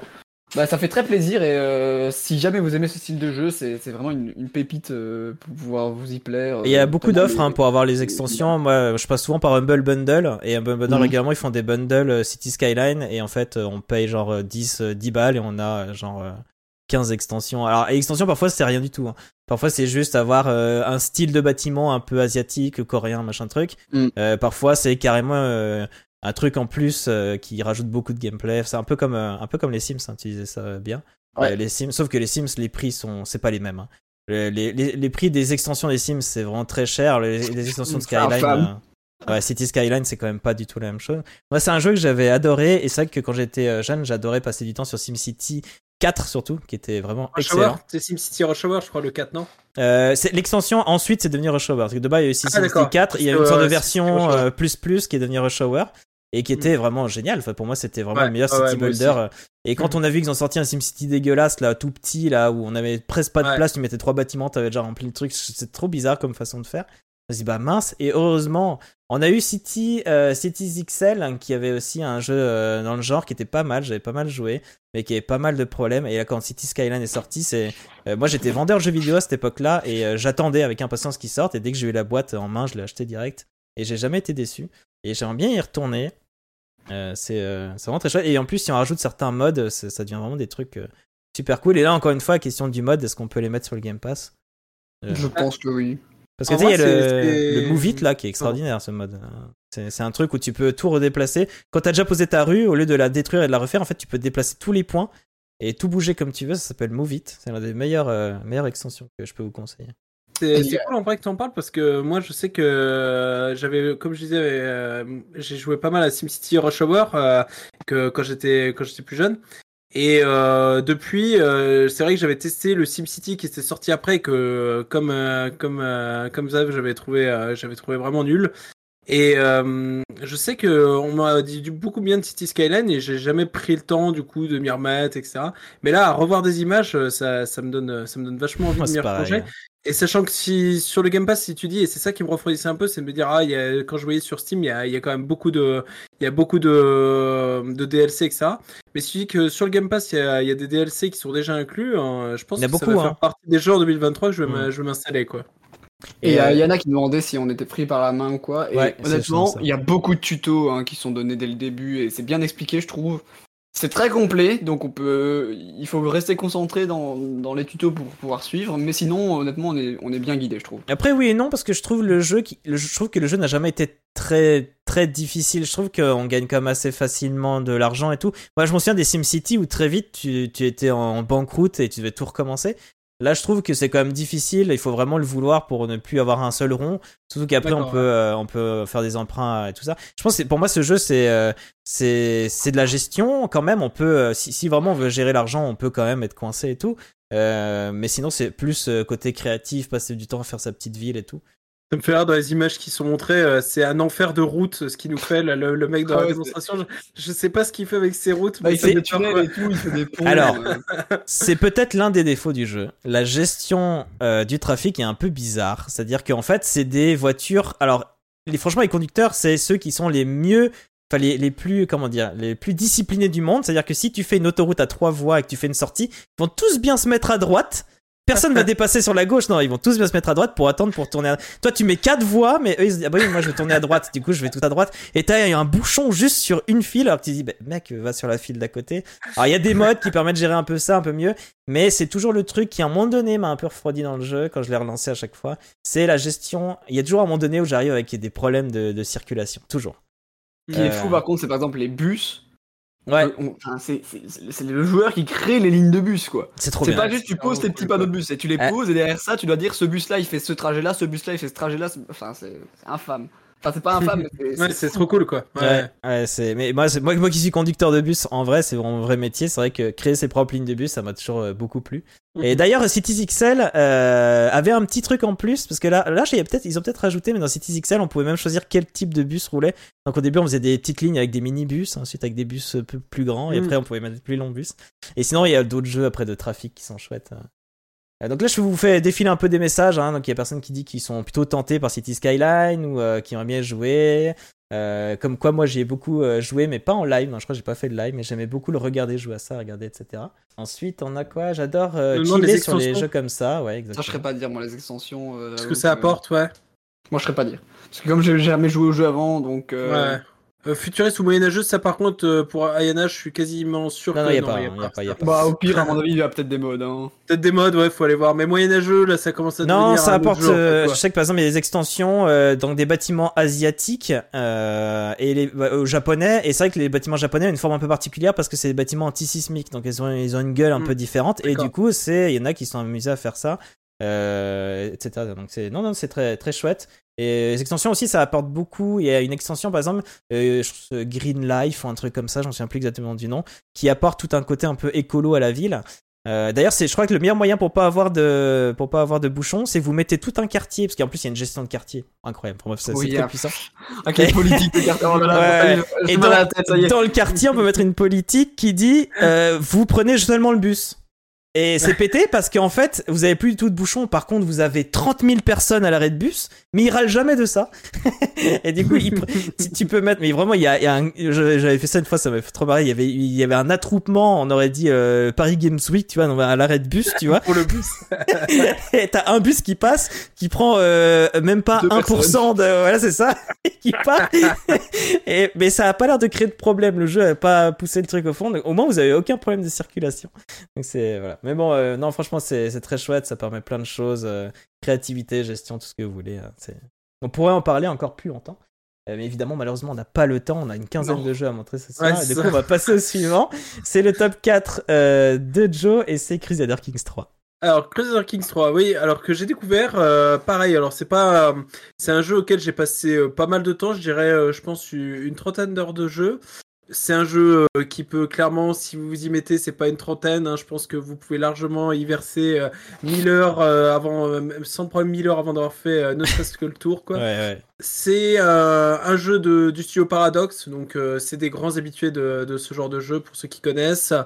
Votre zone de jeu, c'est une carte immense qui s'étend de l'Europe à l'Asie en passant par la- l'Afrique du Nord, si je dis pas de bêtises. Mhm. Votre but, c'est de gérer en fait une, une dynastie, euh, pas un seul personnage, c'est-à-dire que vous incarnez un personnage. Et euh, lorsqu'il va mourir de manière naturelle ou non naturelle en fonction de ce qui vous arrive, Surtout non naturel. surtout non naturel. Il va, vous allez incarner ensuite le, le descendant, son héritier, Et euh, tant, que, tant que vous avez un héritier, vous évitez le game over, bien sûr. À partir du moment où votre dynastie sombre dans l'oubli, eh bien, c'est à ce moment-là où vous perdez, vous perdez votre partie. Pour moi, les gros points forts du jeu, c'est euh, il est gargantuesque en contenu, vraiment. Euh, comme je disais, il y a ne serait-ce que la zone de jeu, mais il y a également le, la dimension temporelle. Alors, je ne vais pas dire de bêtises, j'ai plus en mémoire exactement les dates, mais ça commence avant, avant le je crois que c'est 8e siècle peut-être qu'on peut commencer. Et euh, je crois qu'on va jusqu'au jusqu'au 15e. Ouais, jusqu'au 15e siècle. à la fin du Moyen-Âge, quoi, quasiment. Ouais, c'est ça. En gros, c'est du Moyen-Âge, euh, c'est ça. Voilà. Vous avez des milliers de façons de gérer votre dynastie. Euh, vous pouvez faire de la conquête militaire. Il faut gérer les mariages. Il faut euh, gérer euh, votre votre entourage, vos vassaux. vraiment, les croisades, la religion, l'éducation des enfants. Vraiment, c'est le jeu est très très dense. Et personnellement, j'ai pas joué aux deux, mais pour avoir regardé un peu des, des, des avis, genre de choses qui en parlaient, un des points positifs qui a été amené avec le 3, et je suis assez d'accord, en tout cas pour la, moi avoir découvert la licence avec le 3, c'est qu'il y a un tuto qui vous prend vraiment euh, par la main au début et qui vous explique tout. Alors, faut vous accrocher. Personnellement, au bout de, de, deux heures de tuto, je crois que je, commençais un peu à en avoir franchement marre. Mais une fois que vous avez passé votre tuto, vous allez vous allez être lâché un peu dans votre partie. Vous continuez votre partie de tuto euh, qui vous fait euh, commencer avec un, seigneur en Irlande, un duc, le duc de Munster, je crois, en Irlande. Et en fait, euh, bah, si c'est si c'est comme moi, vous allez voir, vous allez euh, vous allez continuer en fait votre partie d'Irlande jusqu'à jusqu'à un certain point. Puis à un moment, vous allez être curieux, vous allez dire mais attends, euh, là en fait depuis ça fait 30 heures que, que je suis à jouer que l'Irlande. Il se passe quoi si je prends un petit seigneur oh. comme ça à l'autre bout ah en Asie et, et, là, là, vous vous découvrez, mais alors d'autres religions, d'autres, d'autres types de gouvernements, d'autres façons de faire. Et, et vraiment, le, le, le, jeu donne, donne le tournis tellement je trouve qu'il y a de contenu, quoi. Euh, moi, je sais qu'un quelque chose qui m'a bien amusé, que j'ai testé un peu, c'est euh, moi pour ce genre de jeu, je suis pas à me dire faut forcément que je réussisse avec des difficultés importantes, etc. Du coup, je me suis amusé à aller voir dans, quand on crée une partie et à jouer un, un seigneur, à incarner un nouveau seigneur. On peut s'amuser à le, à le créer et à lui rajouter euh, des, des traits, etc. Parce qu'en fait, il y a tout un système de traits sur votre personnage et du coup, je me suis, euh, je me suis amusé à me donner un premier seigneur, moi, avec euh, plein de traits ultra positifs. Genre, euh, vraiment, il était beau, il était oh, intelligent, il était vraiment le, il était parfait. Et ça m'a, ça m'a bien fait rire parce que du coup, mon personnage a fait un règne de plus de 100 ans, comme ça. Et ensuite, pour le Moyen Âge, ouais, c'est, c'est fort quand même. Genre, voilà, un règne de 100 ans. Et ce qui était amusant, c'est que les, les, différents enfants avaient hérité de traits plus ou moins positifs, etc. Et ensuite, euh, bon, euh, par exemple, avec ton premier seigneur, tu te dis, bon, euh, j'ai un petit territoire au début, je vais faire de la conquête militaire. Mais ensuite, tu as envie de stabiliser un peu ton gouvernement, donc tu vas faire que ton prochain enfant, lui, il fasse et il soit plus intellectuel et qu'il fasse développer plus le côté social et culturel de ta société, etc. Et vraiment, c'est Enfin, c'est pareil, hein, c'est hein. City Skyline aussi en plus, donc on pourrait en parler encore pendant, pendant des, heures et des heures. Euh, je vois, il y a notamment Yuris qui nous a précisé dans Cruiser King 3, soit tu commences en 867, soit en 1066. Et c'est vrai qu'il y, y, y, a deux moments différents, on peut commencer. Euh, euh, le jeu. Et après, euh, je vois par exemple le message de Cardal Spindal qui dit honnêtement, j'ai trouvé aussi l'interface du jeu plus agréable que les anciens ou que d'autres jeux comme Europa Universalis, qui est aussi un jeu paradoxe et qui est plus ou moins le même jeu, hein, Europa Universalis, que ça se passe à une autre époque. Euh, c'est vrai que c'est vraiment l'effort qui a été fait sur, sur Crusader Kings 3 et qui a fait que ce jeu est un peu plus sorti de terre que les Europa Universalis et, compagnie parce que ils sont très austères normalement ces jeux-là. Euh, c'est vraiment juste des pays euh, avec des petits trucs qui se baladent euh, et, des jetons qui se baladent et on voit un peu les, traits qui, qui créent le commerce, etc. Alors que là, non, en fait, les personnages, on s'y attache. C'est-à-dire que, comme tu disais, on crée un personnage, ensuite il a des enfants, et on s'y attache parce que visuellement déjà, il a une gueule, il est modélisé en 3D. donc s'il est beau, il est vraiment beau. S'il est moche, s'il est vraiment moche. Ils ont réussi vraiment à faire des trucs comme ça. Et du coup, ce qui est très intéressant, c'est que du coup, tu vas te marier avec quelqu'un dans le jeu. Du coup, tu vas avoir quelqu'un qui a une autre tête et tes enfants vont vraiment hériter donc déjà des traits comme tu disais, mais aussi de leur tête. Vraiment les têtes, ils vont vraiment faire un mix des deux et euh, franchement leur génération de personnages est assez impressionnant. Et, je vois Yuris qui dit donc il a passé beaucoup d'heures sur... J'avais réunifié toute la Grande-Bretagne et c'est pas si simple. Après, le truc, euh, je sais que les personnes qui connaissent Europa Universalis et qui ont joué ensuite à Crusader Kings 3, euh, le seul truc qui peut être un peu frustrant, et aussi notamment Yuris qui m'avait dit ça, c'est que du coup, on a un certain territoire qu'on s'est embêté à prendre, et au moment où on meurt, c'est l'époque du Moyen-Âge. Donc en fait, on, notre, notre fils c'est pas un roi qui du coup a le même territoire. Et le territoire va être divisé entre tous les frères, entre tous les trucs. C'est de l'héritage et du coup, euh, on, quand on quand nos héros, euh, notre personnage meurt, ensuite on perd beaucoup de territoire. Et du coup, bah, soit on doit tuer tuer le frère par exemple. Du coup, bah, on devient l'héritier. Mais si on le tue de manière un peu trop visible, on va se faire avoir et tout ça, tout ça. Donc euh, ouais, c'est un jeu très le- complet. quoi. Il me semble, si je dis pas de bêtises, mais c'est c'est très fastidieux d'arriver jusqu'à là, c'est qu'en fait, pour pallier à ce problème d'héritage, il faut débloquer euh, des lois, euh, des lois féodales qui sont assez avancées dans le jeu, qui te permettent au- à la succession de donner l'intégralité du territoire euh, Ah, aux bénéfices, en fait. Mais euh, C'est très dur à avoir ça. Ouais. Ouais, C'est très dur à avoir. Faut c'est faisable. C'est vrai que tu, viens- tu fais bien de le préciser. Il y a une possibilité et euh, c'est très dur à voir, mais la récompense est quand même, euh, quand même pas, Mm. quand même forte quoi. À un moment, Crusader Kings 3, il me semble que j'avais acquis le jeu il y a très longtemps. euh, euh, voilà, j'avais acquis le jeu. Et euh, je pense que j'ai pas fini le tuto et j'ai fait, allez, au revoir. Ouais. C'est- Non, mais le Il faudrait que je me est- plonge dedans. Parce que c'est un jeu qui pourrait m'intéresser vraiment. Mais c'est vrai que tu, quand tu fais le tuto, t'es là et tu. Ouais. Ah, ce qui marche bien, c'est que c'est un, un jeu qui crée des histoires et euh, il y a plein, il y a plein d'événements aléatoires qui peuvent arriver, qui peuvent Ouais, tuer ton héros pour rien. Genre, il est parti faire du cheval, il est tombé, il est mort. Parfois, c'est des trucs aussi bêtes que ça. Donc, euh, ouais. mais euh, ouais, je vois d'autres personnes hein, qui, voilà, qui critiquent le fait que quand on meurt, on n'a pas de système d'héritier et tout ça. Donc, c'est quand même un truc. Bah, voilà, c'est le Moyen Âge. hein. donc, euh, Au pire, Non, mais un gosse. hein. Il faut ne faire qu'un gosse. et après, Ouais. Mais, mais même Mais ça, parce que si toi-même t'as un frère, si ça t'a gêné un frère ou des cousins, des machins, et même parfois tu chopes, c'est pas si simple que ça. Parfois tu chopes des territoires qui appartenaient à quelqu'un avant, et du coup ce quelqu'un, il a encore le droit à l'héritage de son frère à lui, et tout. Ouais, c'est compliqué. Ça- Moi j'ai du mal euh, à si suivre. t'as toutes un seul enfant, si t'as un seul enfant, je te dis pas les risques que tu prends, hein, parce que un petit assassinat qui Ah ouais, ouais, passe, ça passe c'est vite, t'as hein. perdu ta partie. C'est ça. Bref, encore une fois, on pourra en parler vraiment longtemps de ce jeu. C'est euh, un jeu très complet, c'est un jeu pour les gens qui aiment passer, comme tu dis, beaucoup de temps et qui aiment gérer plein de problèmes et gérer plein de trucs en même temps. C'est euh, compliqué. Car- euh, qui dit les gosses morts en tombant les escaliers, vraiment ça. Ça peut arriver. ça. Ça Non, mais peut hein. arriver. C'est le risque. Moi, j'avais Euh, une fois où il y avait eu un banquet et euh, anecdote, il y avait eu un banquet et euh, je sais plus euh, ce qui s'était passé exactement, mais genre il y a la moitié des personnes qui sont morts au banquet, sachant qu'en fait c'était tous mes vassaux et tous mes vassaux c'était Ouais. genre mes enfants, mes frères, mes sœurs et il y a eu un massacre au banquet et je suis Ouais, en ouais. au secours. Le ma Red part- Wedding. Ma part, ouais, c'est ça. Et ma partie qui s'est fait, qui s'est fait doomed avec un, un banquet qui a été foiré, quoi.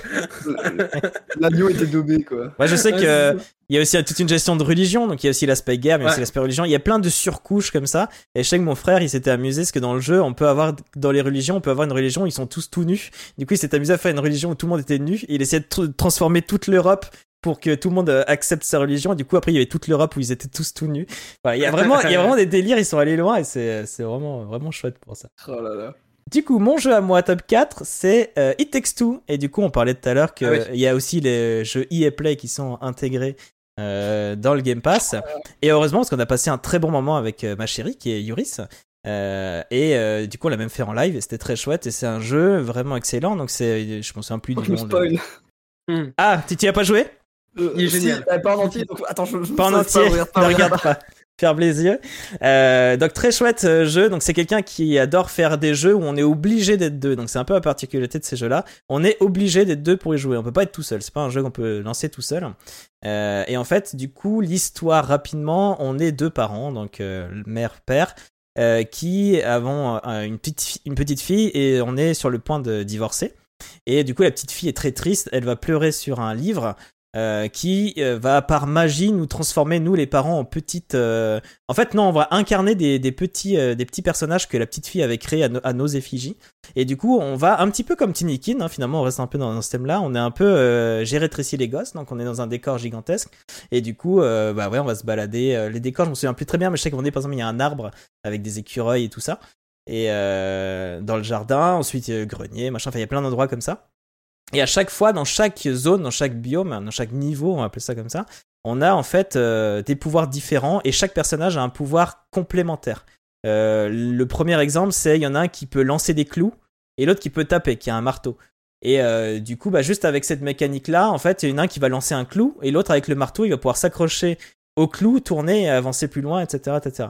Donc c'est un gameplay complémentaire et du coup, bah, c'est un très chouette jeu à faire avec son, son ou sa compagne, compagnon, euh, même avec son, son frère ou un ami ou quoi. C'est très chouette, ça parle d'amour, mais on peut très bien jouer avec n'importe qui. Euh, c'est un jeu, nous on a dû le finir en une douzaine d'heures, 12, je crois, une douzaine d'heures. Après, nous on n'est pas toujours les plus rapides. Il y a peut-être ça qu'à jouer. Euh, puis il y a plein de scènes, il y a beaucoup d'humour, il y a beaucoup de bonnes idées de gameplay. Puis en fait, le fait que ça change de gameplay à chaque fois, c'est euh, c'est vraiment chouette en fait. Ça apporte, euh, ça apporte beaucoup de, de renouveau. Le jeu, le jeu est une dinguerie. Ouais, moi j'ai passé un, moment fou avec. Euh, moi j'ai fait avec mon avec un très bon un très bon ami à moi et euh, vraiment euh, on s'est amusé tout le long. on l'a fait genre en trois sessions seulement, je crois. On l'a on l'a dévoré en trois sessions. Mhm. Et chaque chapitre, chaque nouveau chapitre, c'est vraiment des des moments de découverte où t'es là à chaque fois. Es, quand tu sais que tu vas changer de chapitre, le premier truc que tu as te demander, c'est euh, ça va être quoi notre, la nouvelle mécanique? Et puis il est, il est visuel. Il y a, des, il y a vraiment. Je ah, il est très beau. Hein. Euh, il, ah, est magnifique, très très hein. beau. Ouais. Je vois dans les images, on montre notamment des moments où il y a euh, dans l'horloge et tout ça. Wow, le niveau de l'horloge. qui visuellement sont, sont, splendides. Hein. Ouais, mais même j'ai adoré l'arbre avec les écureuils et tout. Euh, visuellement, c'est génial. En plus, il y a un bourdon, je vous ai pas plus, mais le bourdon, il est, il est, il est génial, il est adorable et tout. Et donc il y a une question qui revient souvent pour ce jeu et que là j'ai de nouveau avec euh, Cardal Spindal.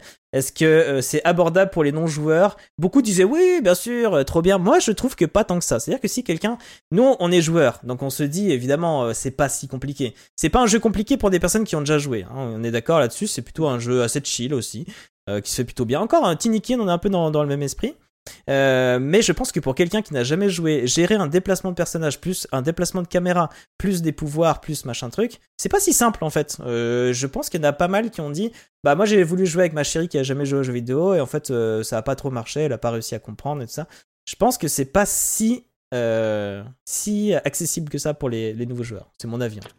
Après, moi je trouve que justement, moi, moi justement, je, voulais prendre le contre-pied là-dessus parce que je trouve que, justement, comme euh, t'es accompagné de quelqu'un qui est un, un, joueur plus confirmé potentiellement et qui en plus voit ton écran de manière directe et euh, peut te donner des indications, je trouve que ça aide beaucoup au jeu. Oui. Euh, ouais, mais un joueur. La mort, n'est pas sou... la mort d'un personnage n'est pas souvent, on va dire euh, pénalisante. Oui, mais si tu meurs en boucle parce que t'arrives pas. Ce que je veux dire par là, c'est un jeu accessible, c'est Mario. Mario, tu déplaces de gauche à droite, la caméra elle bouge, elle bouge par rapport à ton personnage.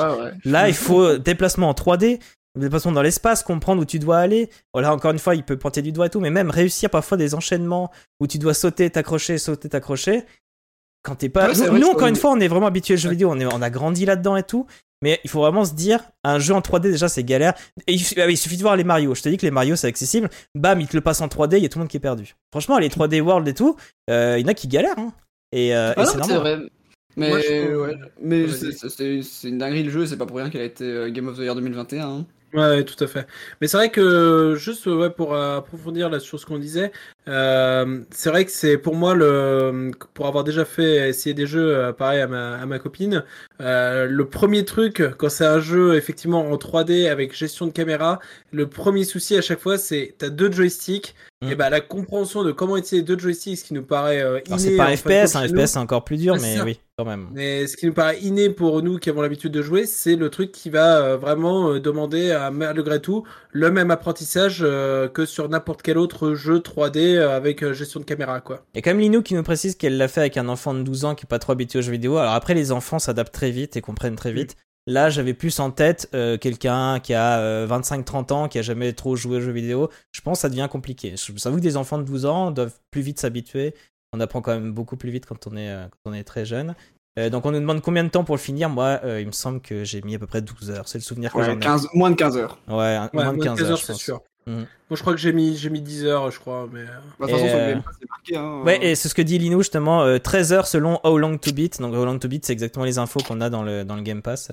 mais dans Manga, ça a pris 21 heures. Donc, ouais, comme quoi, l'enfant de 12 ans, euh, finalement, ça peut prendre plus de temps. on va passer au top 3 de Griffon, qui est. je l'avais oublié. Power Wash Simulator! On en a déjà parlé sur la chaîne. Donc si jamais, normalement les personnes qui ont déjà écouté le podcast devraient déjà à peu près savoir de quoi on parle, mais je te laisse nous parler de ce jeu incroyablement génial. Power Wash Simulator. Mais comment on peut passer à côté de ça?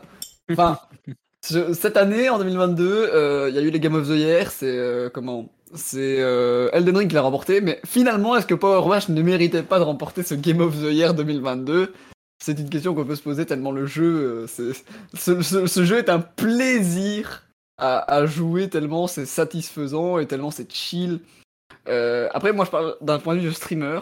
Je trouve que c'est un jeu parfait parce que euh, on, on peut y passer des heures très facilement.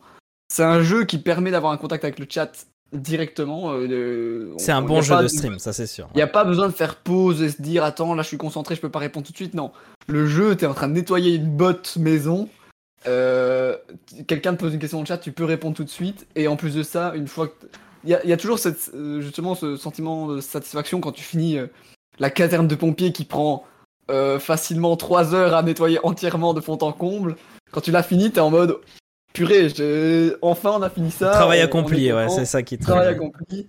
Ça fait, c'est toujours un vrai plaisir. Ce jeu est incroyable. euh, Bah, en fait, moi, ça c'est- dépend comment- dans quel prisme on le voit. Si on le voit comme un jeu parmi tant d'autres, euh, je peux comprendre qu'on soit pas forcément hyper attiré. Moi, j'avoue, j'ai pas joué énormément. Après, si tu le vois comme un simulateur, je trouve que ça fait partie des meilleurs simulateurs qui puissent exister.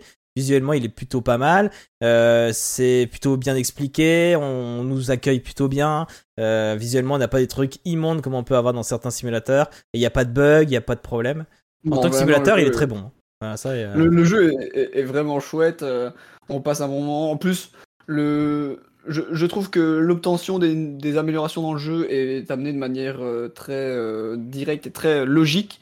Et on a vraiment ce sentiment qu'une fois qu'on a acheté une amélioration et qu'on a bossé pour l'avoir, parce qu'en gros, dès qu'on nettoie un petit élément du décor, on obtient de l'argent et on peut acheter soit des extensions de notre bus, soit une nouvelle bus, soit un nouveau, un nouveau Karcher pour, pour s'améliorer. Et on sent directement l'amélioration on, on sent directement que chaque argent, chaque dollar qu'on a récupéré dans le jeu est vraiment utile Mhm. pour pouvoir s'améliorer. C'est En un plus- peu un jeu de farming, euh, patience. euh, Moi, je pense que si tu joues tout seul sans rien écouter, tu, tu deviens dingue, quoi, avec le bruit du jet d'eau. En euh. effet, et comme j'allais dire, en plus ce jeu, euh, il à plusieurs, c'est chouette. À Il plusieurs, est c'est chouette. Si vous voulez papoter. passer un moment de chill avec quelqu'un et vous voulez papoter, vous lancez ce jeu. Pour papoter, c'est Vous vous amusez à nettoyer ça avec euh, votre ami, votre copine, votre compagnon, n'importe qui. Honnêtement, ce jeu est, est ultra qualitatif. Ok, et, ok, euh, d'accord. Mais est-ce que si tu l'aurais pas eu sur le Game Pass, est-ce que tu l'aurais acheté?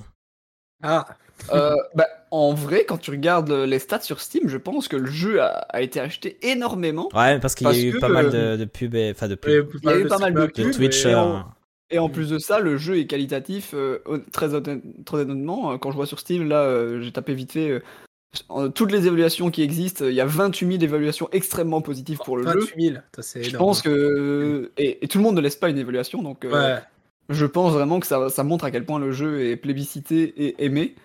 Pour, euh, en fait, on peut pas se tromper dans le genre de jeu de ce qu'on attend quand on lance ce jeu. Et ce jeu remplit exactement la fonction qu'il doit remplir et qu'il promet aux joueurs. Pour moi, c'est c'est une réussite, c'est vraiment un jeu qui mérite, euh, par exemple, une, une note de 18 sur 20, tellement il est incroyable. euh. C'est Vraiment. marrant parce que euh, moi j'y ai, ai pas joué, mais euh, j'ai vu euh, pas mal de, pas mal de, de personnes y jouer et tout ça. Et, euh, et c'est c'est dingue là, juste avec la petite, la petite vidéo, je suis hypnotisé ce Ah jeu. oui. Pour moi, la définition c'est Ouais, il y a un satisfaisant. côté hypnotique, ouais. J'ai joué, mais vraiment. tu ne vois pas le temps passer et tu te rends compte que. Mais finalement, justement, tu passé 15 vois, moi qui suis du genre à vouloir jouer à 40 000 jeux en même temps, euh, parce que j'ai envie de jouer un peu à tout, euh, je me dis, je peux pas m'empêcher de me dire que si je joue à Power Wash, c'est une perte de temps. Et je joue le niveau 1-2, j'ai compris, et après, après, tu vois, c'est c'est un peu toujours la même chose, et, et, et moi je me dis, ouais, mais mec, euh, j'ai derrière tellement de jeux que j'aimerais tester. euh, Ah, c'est sûr. Et, Après, comme euh, on voit, il y a- il y, a aussi un, un, un c'est un vrai peu le lore jeu, dans le jeu. le jeu de la perte de temps, quoi. C'est. Aussi un vrai lore dans le jeu avec, euh, À ce qui paraît, ouais. avec des petits trucs, euh, des, des petits easter eggs bien sympas. On a vu aussi qu'il y avait euh, des, des, des missions sur euh, Mars ou quoi. Mm. Et euh, le, le lore est plutôt bien développé. Il y a un petit humour aussi dans tous les messages qui nous sont envoyés au fur et à mesure du jeu. Ah, mais Euh, ce c'est- van là. C'est plutôt sympa. C'est plutôt, c'est plutôt cool. Moi je, je suis absorbé, désolé, je, je vous Ah écoutais oui, pas, non, mais je regarde. Le skatepark qu'il est en train de faire là, c'est un enfer à nettoyer, mais qu'est-ce que c'est En kiffant! plus, je suis désolé, mais le jeu est pas réaliste. Comment on peut avoir un endroit aussi sale et tout euh, Franchement, justement, euh, jeu nul sur dans le 20, lore. nul sur 20, je suis désolé. C'est dans le lore du jeu de pourquoi est-ce que pourquoi est-ce que c'est aussi sale. Donc si tu joues au jeu, Ils tu ont vomi sur la ville, partout. Je suis en train de me commander un, je suis en train de me commander un IRL, un, un Karcher. un Karcher, c'est pas possible. Là, Ouais, il faut que je fasse ma terrasse. hein. Mais ouais, il y a une histoire de volcan dans la ville, et c'est pour ça que c'est aussi sale. euh. Mais euh, c'est plus plus précis que ça. Ouais. Eh, le jeu de chill par excellence, c'est un peu ça. Pour Ah, moi, c'était plus une corvée que, que faire le ménage IRL. Oui, c'est ça. C'est. bah, après, voilà, on est un peu, on est quand même, euh, comme tu disais, un peu récompensé par des petites histoires. Bon, voilà, chacun fera son, son avis. Moi, j'avoue que euh, j'y ai pas joué trop. On a joué un petit peu avec les autres euh, du Game Pass, donc euh, Captain Manette et, et Jen Noodle. C'était chouette. On a pu papoter. En plus, à l'époque, on se connaissait pas encore trop, donc on a pu se connaître un peu plus. Euh, donc ça c'était ton top 3 euh, Griffon. Ton top 3 Alan c'est euh, Grail et Conquest à pas confondre avec euh, l'autre là qui est sorti qui va sortir qui quoi va qui s'appelle The Fall of. Avalon ouais. Donc moi je pensais que c'était ça du coup je comprenais pas mais non là c'est vraiment un jeu de cartes c'est ça? Euh, ouais, c'est ça. Bah, c'est du, euh, du roguelite, euh, roguelike deck building. Alors, encore une fois, j'ai l'impression qu'à chaque fois que je passe derrière quelqu'un, je, change drastiquement d'ambiance. Bienvenue dans une dark fantasy bien, bien sombre comme on les aime sur fond de légende arthurienne. J'ai beaucoup aimé le jeu. Pour son ambiance justement, sa musique, qui est une musique assez pesante, visuel pesant. D'un point de vue purement, purement technique, il est un peu, un peu moche au niveau des textures, faut dire ce qui est, mais c'est complètement compensé pour moi par une belle direction artistique. Enfin, en tout cas par la direction artistique jusqu'au boutiste sur, euh, sur l'ambiance. Le principe du jeu, c'est quoi? En fait, euh, vous incarnez un personnage qui peut se décliner selon neuf en fait classes différentes que vous, allez, vous aurez l'opportunité de débloquer au cours du jeu. Si vous mourrez dans le jeu, c'est pas grave, c'est un roguelike, vous recommencez une run, vous choisissez une des neuf classes et ainsi de suite. donc c'est un peu Pour comme moi, un les- Slay Spire c'est un- peu mais un- c'est un c'est un c'est un Slay C'est the le même, enfin, ok. C'est c'est le, le même genre. Les différences, euh, c'est que en fait, quand vous lancez euh, quand vous lancez votre partie, à chaque fois vous commencez dans un hub central. Vous avez euh, ici plusieurs NPC que vous aurez débloqués en fait au fur et à mesure de vos de vos runs. Et ces NPC vont vous permettre d'améliorer durablement en fait vos personnages. Et également, vous vous confiez en- des quêtes, des quêtes secondaires qui vont être conservées. En fait, l'avancement de vos quêtes secondaires vont, être conservés au fur et à mesure de vos parties. Et donc, en fait, euh, lorsque vous allez explorer euh, les différents, euh, les, dans vos différentes runs, vous allez explorer, vous allez essayer en fait de compléter vos quêtes secondaires qui vont vous faire avancer les histoires de chaque personnage. Et donc, en fait, on se prend un peu au jeu à suivre, euh, à suivre ce que dit, euh, ce que nous raconte les, chaque personnage, ce qui, qui, ce qu'ils ont à nous dire, euh, quelle est leur histoire, quel est leur passé, dans cet univers assez obscur. Et, euh, c'est là où en fait se développe euh, toute la toute la mythologie un peu qui se qui se cache derrière le jeu où tu où tu comprends des bribes d'histoire. Et comme je disais c'est un fond de légende arthurienne et on comprend des fois ah mais tiens est-ce que là il parlerait pas en fait de tel personnage etc et donc c'est assez sympa. On se on se on se prête rapidement au jeu en fait de, en tout cas moi je me suis rapidement prêté au jeu de de suivre les histoires de chaque personnage et c'est pour moi le, le gros point positif du jeu. Là-dessus, en fait, euh, par rapport à une exploration et un Slay the Spire euh, classique, la différence, c'est qu'en fait, vous, vous dirigez votre personnage sur une vue euh, un peu de haut. Et en fait, quand vous avancez dans, dans les régions, elles, elles sont recouvertes d'une sorte de brume qu'on appelle le wild. Et vous allez devoir gérer en fait votre, vos bougies qui vont vous permettre d'éclairer votre chemin. Sans, sans quoi, en fait, si vous vous retrouvez à court de lumière, les combats vont devenir beaucoup plus durs et vous allez en fait galérer. Un peu à la Darkest Dungeon pour ceux qui connaissent euh, sur Ok, le ouais. système de torche, Ouais, etc. je vois un peu l'idée ouais. Voilà. Et, Et- euh, oui, pardon. Au niveau de l'histoire, du coup, qui se débloque petit à petit à force de faire Ouais. des runs, c'est un peu comme Hades, du coup, dans l'esprit ou parce que Hades c'était un peu ça, là. on avait la récompense de l'histoire à chaque fois. C'est ça. Alors pas tout à fait parce que euh, c'est vraiment des personnages. La, la, la trame principale, en tout cas là où j'en étais dans le jeu, moi la trame principale restait euh, restait euh, globalement la même, même si le, le, le petit discours final du personnage euh, qu'on doit com- euh, combattre change à, à chaque fois après. Mais euh, par contre, c'est les c'est vraiment les, les, les, les quêtes secondaires qui vont te permettre de faire des choix qui vont euh, influencer ta run en cours avec euh, par exemple tu vas du coup hériter de telle carte ou telle carte euh, se- selon tes choix ou tu vas avoir un combat plus corsé à faire parce que tu as choisi d'aider ou alors au contraire de combattre tel personnage. Donc on a des on a des choix à faire et ça va influencer le déroulement de, ta quête secondaire. Pour moi vraiment c'est ce, ce genre de jeu va plaire à ceux qui aiment ce genre d'ambiance parce que clairement par contre euh, euh, ceux qui sont pas fans de, du dark euh, dark fantasy ce genre de choses euh, clairement Ouais, que- passez votre chemin Ce que disait Carlos là, le changement d'ambiance est violent. Ouais, ouais, c'est ça. Vraiment, c'est c'est une ambiance qui est volontairement étouffante. Faut, faut dire ce qui est. Euh, le, les personnages, il y a des trucs qui sont euh, volontairement assez gore. euh, dans, bah, on le voit, hein, c'est beaucoup d'hémoglobine, euh, ce genre de choses. Et en fait, c'est typiquement ce genre de jeu où justement pour euh, par rapport au Game Pass, je, je l'avais mis dans ma dans ma liste de souhaits sur Steam. Et puis à un moment, je lance le Game Pass et je vois ah bah tiens, euh, Vlatipa qui a qui a Tainted Grail et j'ai testé et ça a été clairement une, une très bonne surprise pour moi. Ok, cool. Donc, Et, euh, il y a une euh, question pour donc toi, voilà. du coup. Est-ce que le jeu est abordable pour les joueurs qui n'ont pas l'habitude des jeux de type carte ou pas? En tout cas, je trouve visuellement qu'il est plus joli, en tout cas, que Slay Spire d'un point de vue technique, en tout cas. Oui, C'est la 3D déjà donc. euh, C'est ça. Voilà, c'est Voilà. ça. Donc ça, ça peut, ça Alors, peut attirer un peu qu'il plus. est abordable? Je dirais que pas vraiment, parce que il a, il a un challenge re- euh, relativement relevé. Donc, vu que c'est un roguelike, de toute façon, euh, si vous êtes patient, vous allez mourir des tas de fois et vous allez euh, de fait finir par progresser dans le jeu.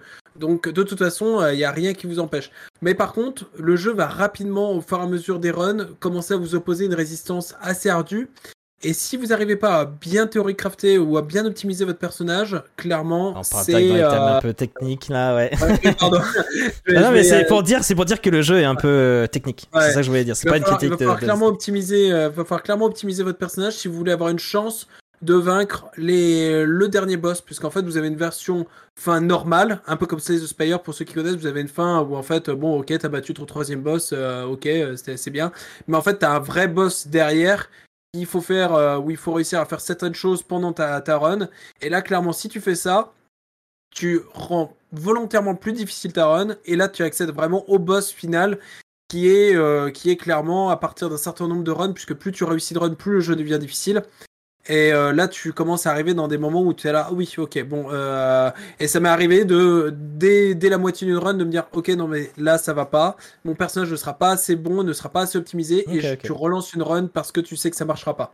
Donc, euh, donc voilà. Moi, c'est Je- un, je- jeu qui m'a bien plu, en tout cas, Je là-dessus. vois d'autres questions sur le chat. Mhm. Malheureusement, on va pouvoir rester trop longtemps sur ce jeu-là. On parle un peu des musiques. Ça a l'air d'être des, plutôt des bonnes musiques, si je comprends bien. Euh, tu me disais, toi, du Moi j'aime bien, début, ça, ça, ça participe à l'ambiance. J'ai vu sur comme critique des fois sur internet que certains disaient oh, euh, sont, on s'en fiche un peu des musiques là, sur le jeu. Ça. Alors je suis pas du tout d'accord. Il y a, y a même un petit style nordique avec un peu de, de, des sons gutturaux qui sont utilisés, euh, des chants, des chants Ok. vraiment. euh, Ouais, je vois le genre. euh, Chouette. voilà. Moi j'aime bien, moi j'adore. J'aime bien écouter la BO du, du jeu de temps en temps sans y jouer. Ah oui, donc c'est pour Et, dire que euh, c'est quand même chouette. C'est ça. Et c'est un univers qui m'a plu au point que, justement, donc il y a un jeu qui va ressortir dans le, dans le même univers, et il y a un jeu de société qui est Fall of Avalon, que, que justement j'ai aussi, et que, pareil, dans le même univers. Et, euh, donc on sent qu'ils ont, ils ont vraiment développé une mythologie qu'on ressent à travers, la, la- à travers le jeu, en fait. Ok, chouette. Chouette, chouette. Bo- bonne reco. Moi, je vais passer. Moi, c'était. Ah oui, c'était moi, mon, top 3. D'ailleurs, à la base, j'avais mis. euh, J'ai inversé mon top 3, top 4, mais j'ai revu une vidéo de. hum, Pour me remettre un peu en tête ce jeu, donc c'est super liminal. J'ai regardé une vidéo où c'est JDG qui y joue. Et euh, il a tellement adoré et ça m'a rappelé tellement de bons souvenirs que j'ai décidé de le passer plutôt en top 3. Aussi parce que quelque part ça me définit moi aussi pas mal dans le type de jeu que j'aime beaucoup. Donc c'est du jeu euh, énigme, euh, un peu ambiance portal où on est un peu dans une sorte d'expérience, on sait pas trop pourquoi on est là. Peu importe, j'ai envie de dire, parce qu'en fait, tout le gameplay, tout le principe extraordinaire, c'est qu'en fait, on va pouvoir prendre un objet. Et vous savez, quand on, est, quand on prend un objet proche, euh, il a une certaine taille, mais si on le met loin, on s'imagine qu'il est tout petit.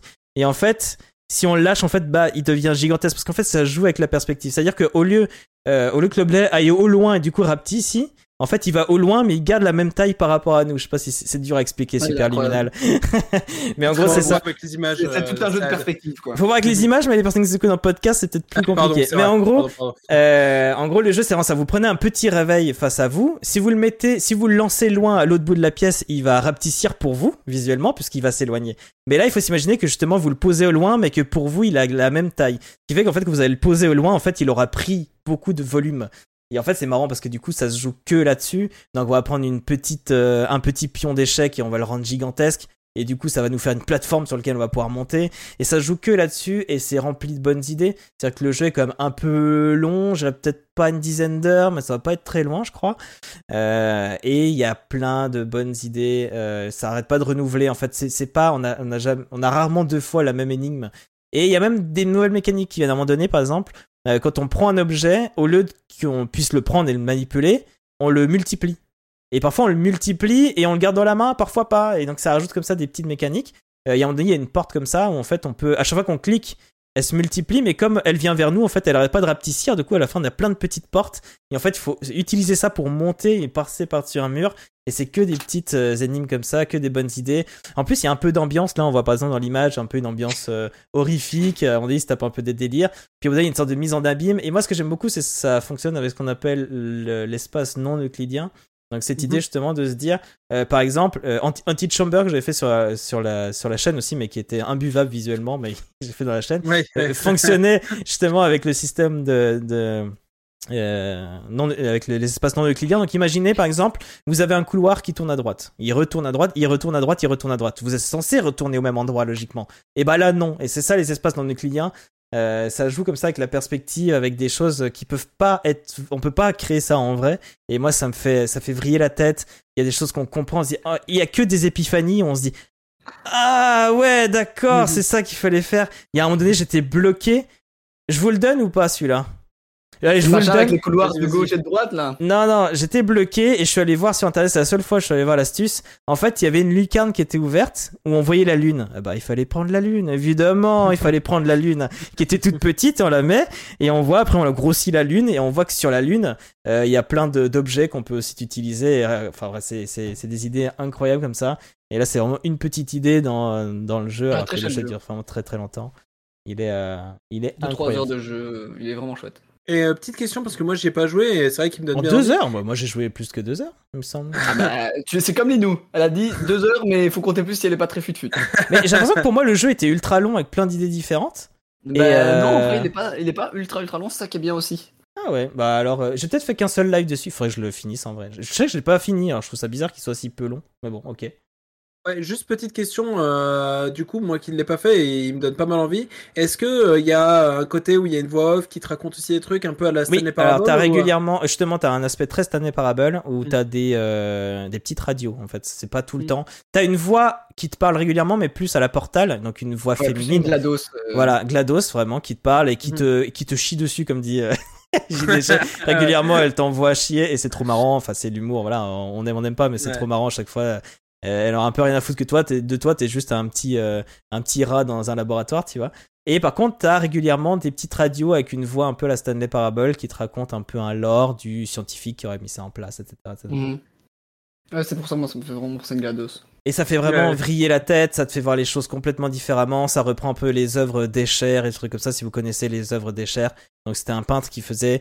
Euh, c'est le fameux, vous savez, c'est vous avez les escaliers devant qui sont comme ça, puis au fond ils sont à l'envers et euh, il y a tout un jeu avec la perspective.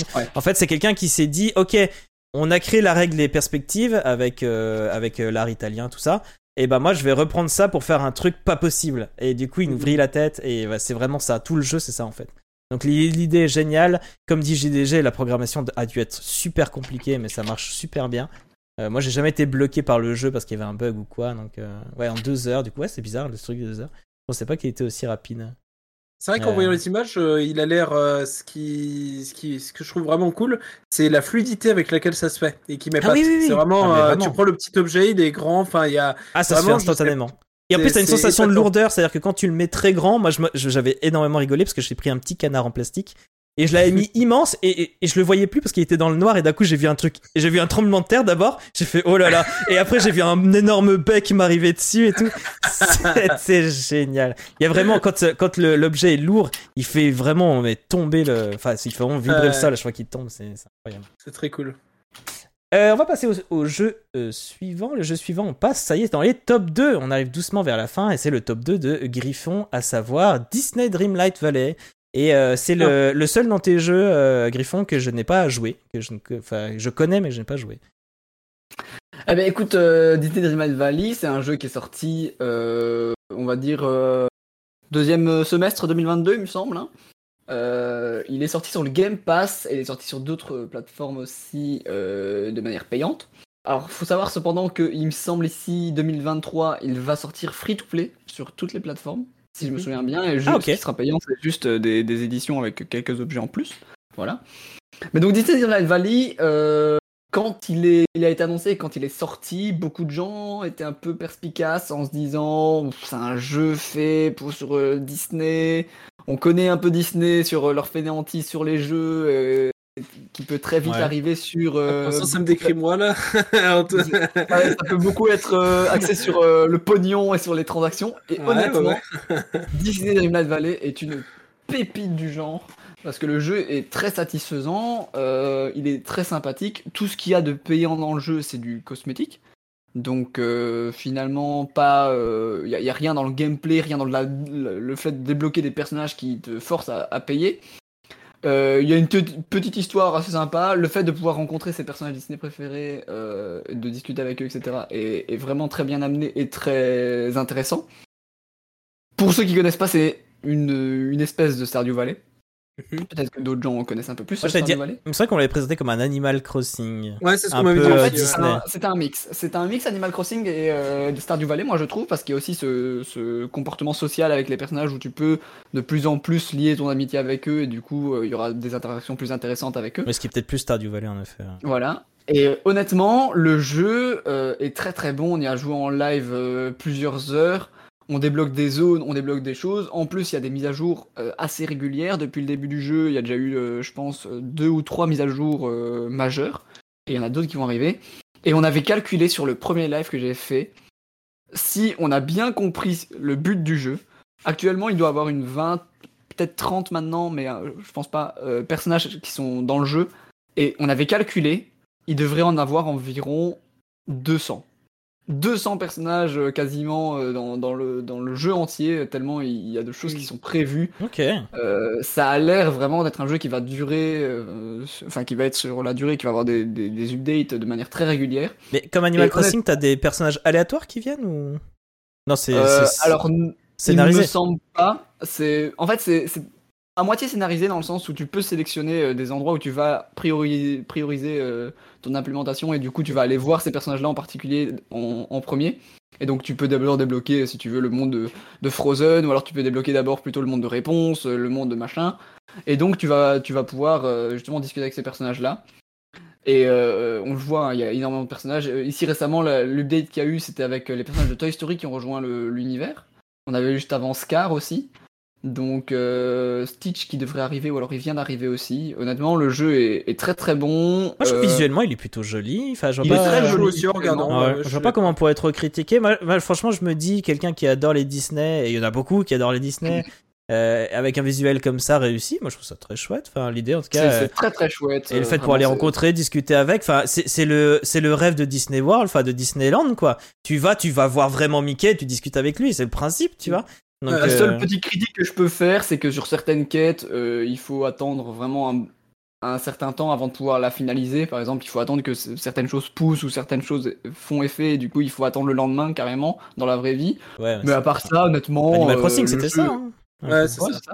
Honnêtement, le jeu est très très bon. euh, vraiment, j'ai rien, à, j'ai rien à dire pour l'instant. Euh, S'ils continuent comme ils, comme ils sont lancés, euh, ça va être parfait, euh, je, je pense. On a une question Et, très bizarre euh, dans le chat. Est-ce qu'on peut planter des pizzas? Je, j'ai pas la ref. On ne peut pas planter des pizzas, on peut planter plein d'ingrédients dans le sol, mais pas de pizza. On peut craft des, pizzas. C'est quoi planter cette histoire de pizza qu'on peut planter? que, Wally euh, Ah, Wally? que- Dans Ouais. Wally, euh, ça plante des pizzas? Non, c'est qu'ils demandent à la fois quand ils arrivent sur la Terre, ils, ils ont l'impression, euh, ils, ils arrivent de nouveau sur Terre et puis ils, ils redécouvrent euh, comment il faut faire et ça et puis le, le capitaine de, de- du vaisseau, Ah, il regarde vite fait Ah, un y a manuel et puis temps, il dit, mais- et pour convaincre tout le monde que c'est trop bien la Terre et il leur dit, eh regardez, on pourra même planter des pizzas. Et du coup, ça, c'est tout un délire qui, qui nous fait bien rire avec Cardal quand, quand on pense à Wally, on pense à planter des pizzas. ok, ok.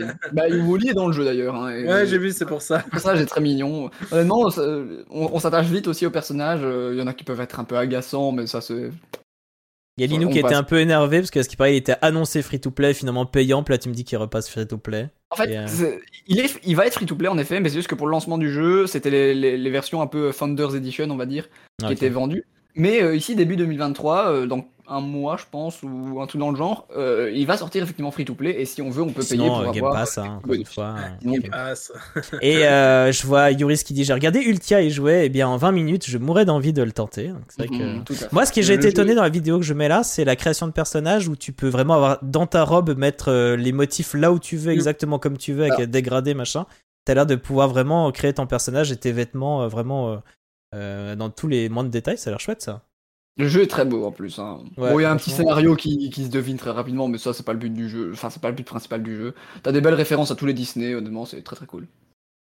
Bah écoute, c'est, c'est, c'est marrant que t'en parles comme ça parce que j'avoue que moi je- j'aime beaucoup euh, l'univers Disney euh, de manière générale. Je, je- je trouve que tous les films sont, sont vraiment cool, etc.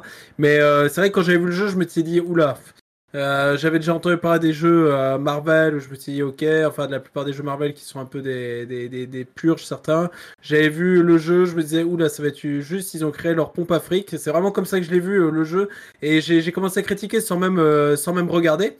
Et c'est vrai que bah, là, quand on parle et tout ça, que je vois le visuel, je suis, euh, je suis agréablement surpris en me disant bon, bah, peut-être que, euh, enfin, certainement que j'ai jugé sans, sans même regarder.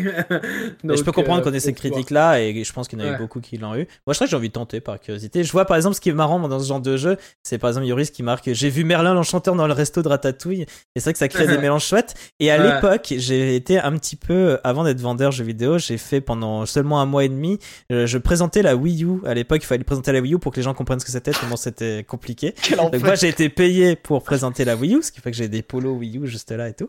C'est très bien. Et euh, ouais, j'ai une Wii U gratuite et une 2DS gratuite grâce à ça. Donc c'était un super Bah, métier coup. en un mois et demi. Et du coup ils m'ont demandé Et de encore présenter. gratuit, je suis pas sûr qu'elle vaut le coup. Hein. Oh franchement, non, franchement la console il y a des choses, c'est juste qu'elle était mal présentée et c'est pour ça qu'on était là pour la présenter. Mais euh, du coup, euh, que ah oui non et du coup ouais. je devais montrer euh, le mois d'après je devais montrer Disney Infinity le premier à l'époque. Et moi Ah ce qui ce qui me faisait marrer c'était justement ce mélange où tu pouvais avoir euh, Buzz l'éclair à côté de Merlin ou machin je sais pas quoi. Et du coup je trouvais ça chouette. Et c'était même un peu la critique qu'on avait du jeu de Disney Infinity parce qu'il y avait un endroit qu'ils appelaient ça la boîte à jouer je sais pas quoi où tu pouvais en effet mélanger tous ces univers. Mais en vrai le vrai jeu bah, c'était un peu un espace vide où tu plaçais un peu des objets ici et là, mais c'était pas très convaincant. Et finalement, le vrai jeu, c'était au contraire les univers bien séparés. Je trouve ça un peu triste. Alors que là, on a ce côté euh, un peu d'avoir euh, ce mélange d'univers. Je pense que ça peut être assez euh, marrant. Un peu un truc qu'on pouvait avoir dans les. euh, Comment c'est ce jeu là de, de Squaresoft là sur l'univers Disney?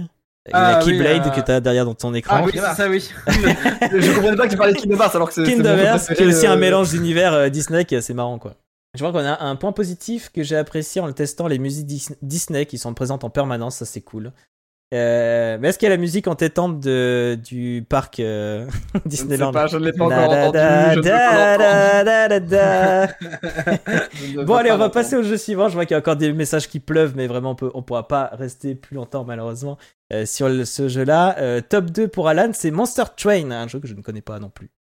Monster Train, ouais. Alors encore une fois, je suis euh, dans un dans un dans un enfant euh, de de Slay the Spire. Euh, juste pour préciser pourquoi je l'ai mis en top 2 euh, par rapport à Tented Grey qui est en top 3, puisque les deux jeux sont euh, dans le même genre, c'est-à-dire des deck building roguelike. Euh, tout simplement parce que je pense que le, avant de rentrer en détail, tout simplement parce que je pense que le, le gameplay même pour le coup de Monster Train est plus original et plus poussé. Voilà, donc là maintenant, euh, maintenant que j'ai dit ça, euh, je vais pouvoir rentrer un peu dans le détail de ce qu'est Monster Train. Ouais. Euh, Monster Train, c'est quoi? Donc, c'est comme je dis un deck building roguelike. Lui, il est disponible sur, bah, sur le Game Pass, il est sur Steam et GOG, et il est sur Switch aussi, si je dis pas de bêtises. Ok. En gros, c'est la fin du monde et vous êtes aux commandes d'un train, d'un train des enfers qui doit raviver en fait le cœur des enfers, si, si je me souviens bien. Sur votre route, vous avez tout un assortiment de héros et de créatures angéliques qui feront tout pour vous arrêter. Et euh, pour vous aider, euh, euh, vous avez vos sbires, vos du mal qui vont, qui se battront jusqu'à la mort. Point positif pour moi du jeu au niveau de sa gestion et pourquoi il est original, c'est ce côté, pour ceux qui, qui ont le visuel sous les yeux, c'est que vous avez en fait dans votre train, vous avez plusieurs étages. Et en fait, les vagues d'ennemis vont arriver toujours par le rez-de-chaussée et ils vont en fait au fur et à mesure monter dans les étages. Et donc, quand vous réfléchissez à votre stratégie, vous allez devoir réfléchir à chaque fois en fonction de l'étage. Et donc, vos cartes, ce sont des créatures. Toutes vos cartes sont des créatures et des sorts. Et les créatures, vous allez devoir les placer euh, à tel étage, à tel étage ou à tel étage en fonction de ce que vous allez devoir faire. Et vous avez une place limitée à chaque étage. Donc l'idée sera vraiment d'optimiser chacun de vos étages en réfléchissant à ok là ça va être le premier étage. Il faut par exemple que je ralentisse les ennemis que, que je commence par exemple à, à les affaiblir qu'à la rigueur j'arrive à tuer les petits ennemis un peu faibles avant qu'ils montent à l'étage 2 à l'étage 2 par exemple vous allez mettre une unité bien forte qui est là peut-être pour pour tuer tous les ennemis, etc. Et à l'étage 3, bah, vous allez vous dire, ok, bon, là, logiquement, il y a tous les ennemis qui sont morts, mais euh, si j'ai pas réussi à les bloquer à l'étage 1 et 2, là, il me faudra quelque chose pour quand même euh, réussir à vaincre ce qui reste.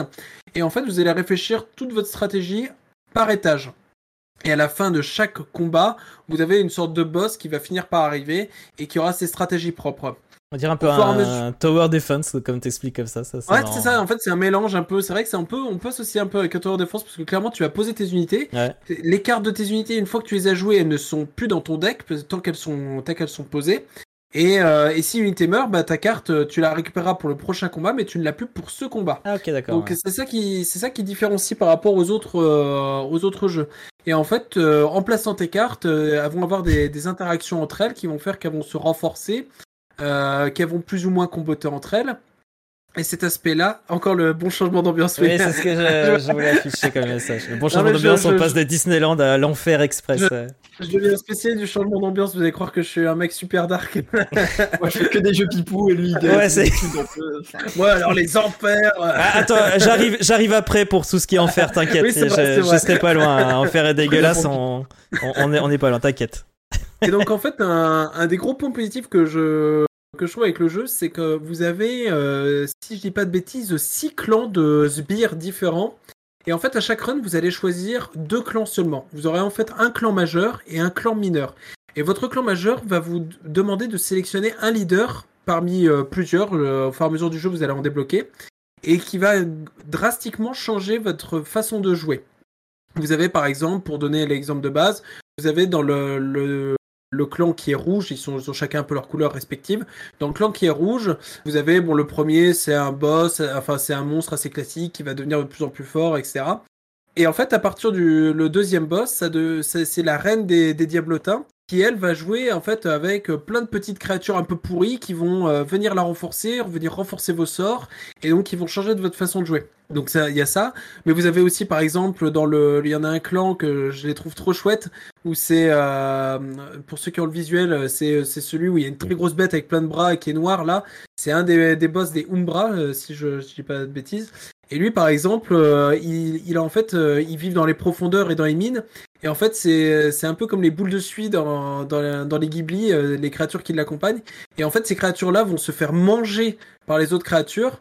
Et en fait, ils vont renforcer tes autres créatures en, en étant mangées. Et ah, donc, tu vas pareil, tu vas réfléchir à tout ton placement en disant alors attends, lui, je vais le mettre là, il va comme ça bouffer mes petites créatures qui vont venir le renforcer. Et, et vous allez avancer dans le jeu. Donc avec tout ça, ça vous fait déjà pas mal de personnalisation et pas mal de choses euh, différentes à gérer. Et en plus de ça, l'aléatoire va être amené parce que par le fait que lors de votre run, vous allez avoir des ennemis qui vont être différents, qui vont changer, et vous allez avoir également l'opportunité de gagner des reliques ou des améliorations de cartes qui fonctionneront pour cette run seulement et qui vont changer votre façon de jouer. Donc euh, vraiment pour ceux qui aiment les jeux comme Slay the Spire, euh, je trouve que Monster Train sur le Game Pass est super intéressant. Euh, grâce à son originalité. Cette d'étage. C'est marrant parce que cette idée d'étage, ça me rappelle un, petit jeu.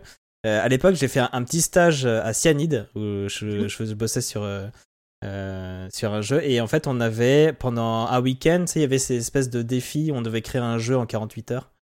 Et du coup, bah, je me dis pourquoi pas? En plus, j'étais, j'étais tout seul ce week-end-là. Je dis bah, je vais rester le week-end et je vais participer à ça. Et du coup, on avait eu l'idée de créer euh, un, jeu de James. En fait, c'est James Bond qui rentrait en bas de l'immeuble. Et en mhm. fait, nous, on devait fabriquer vite des étages pour pas qu'il atteigne le haut.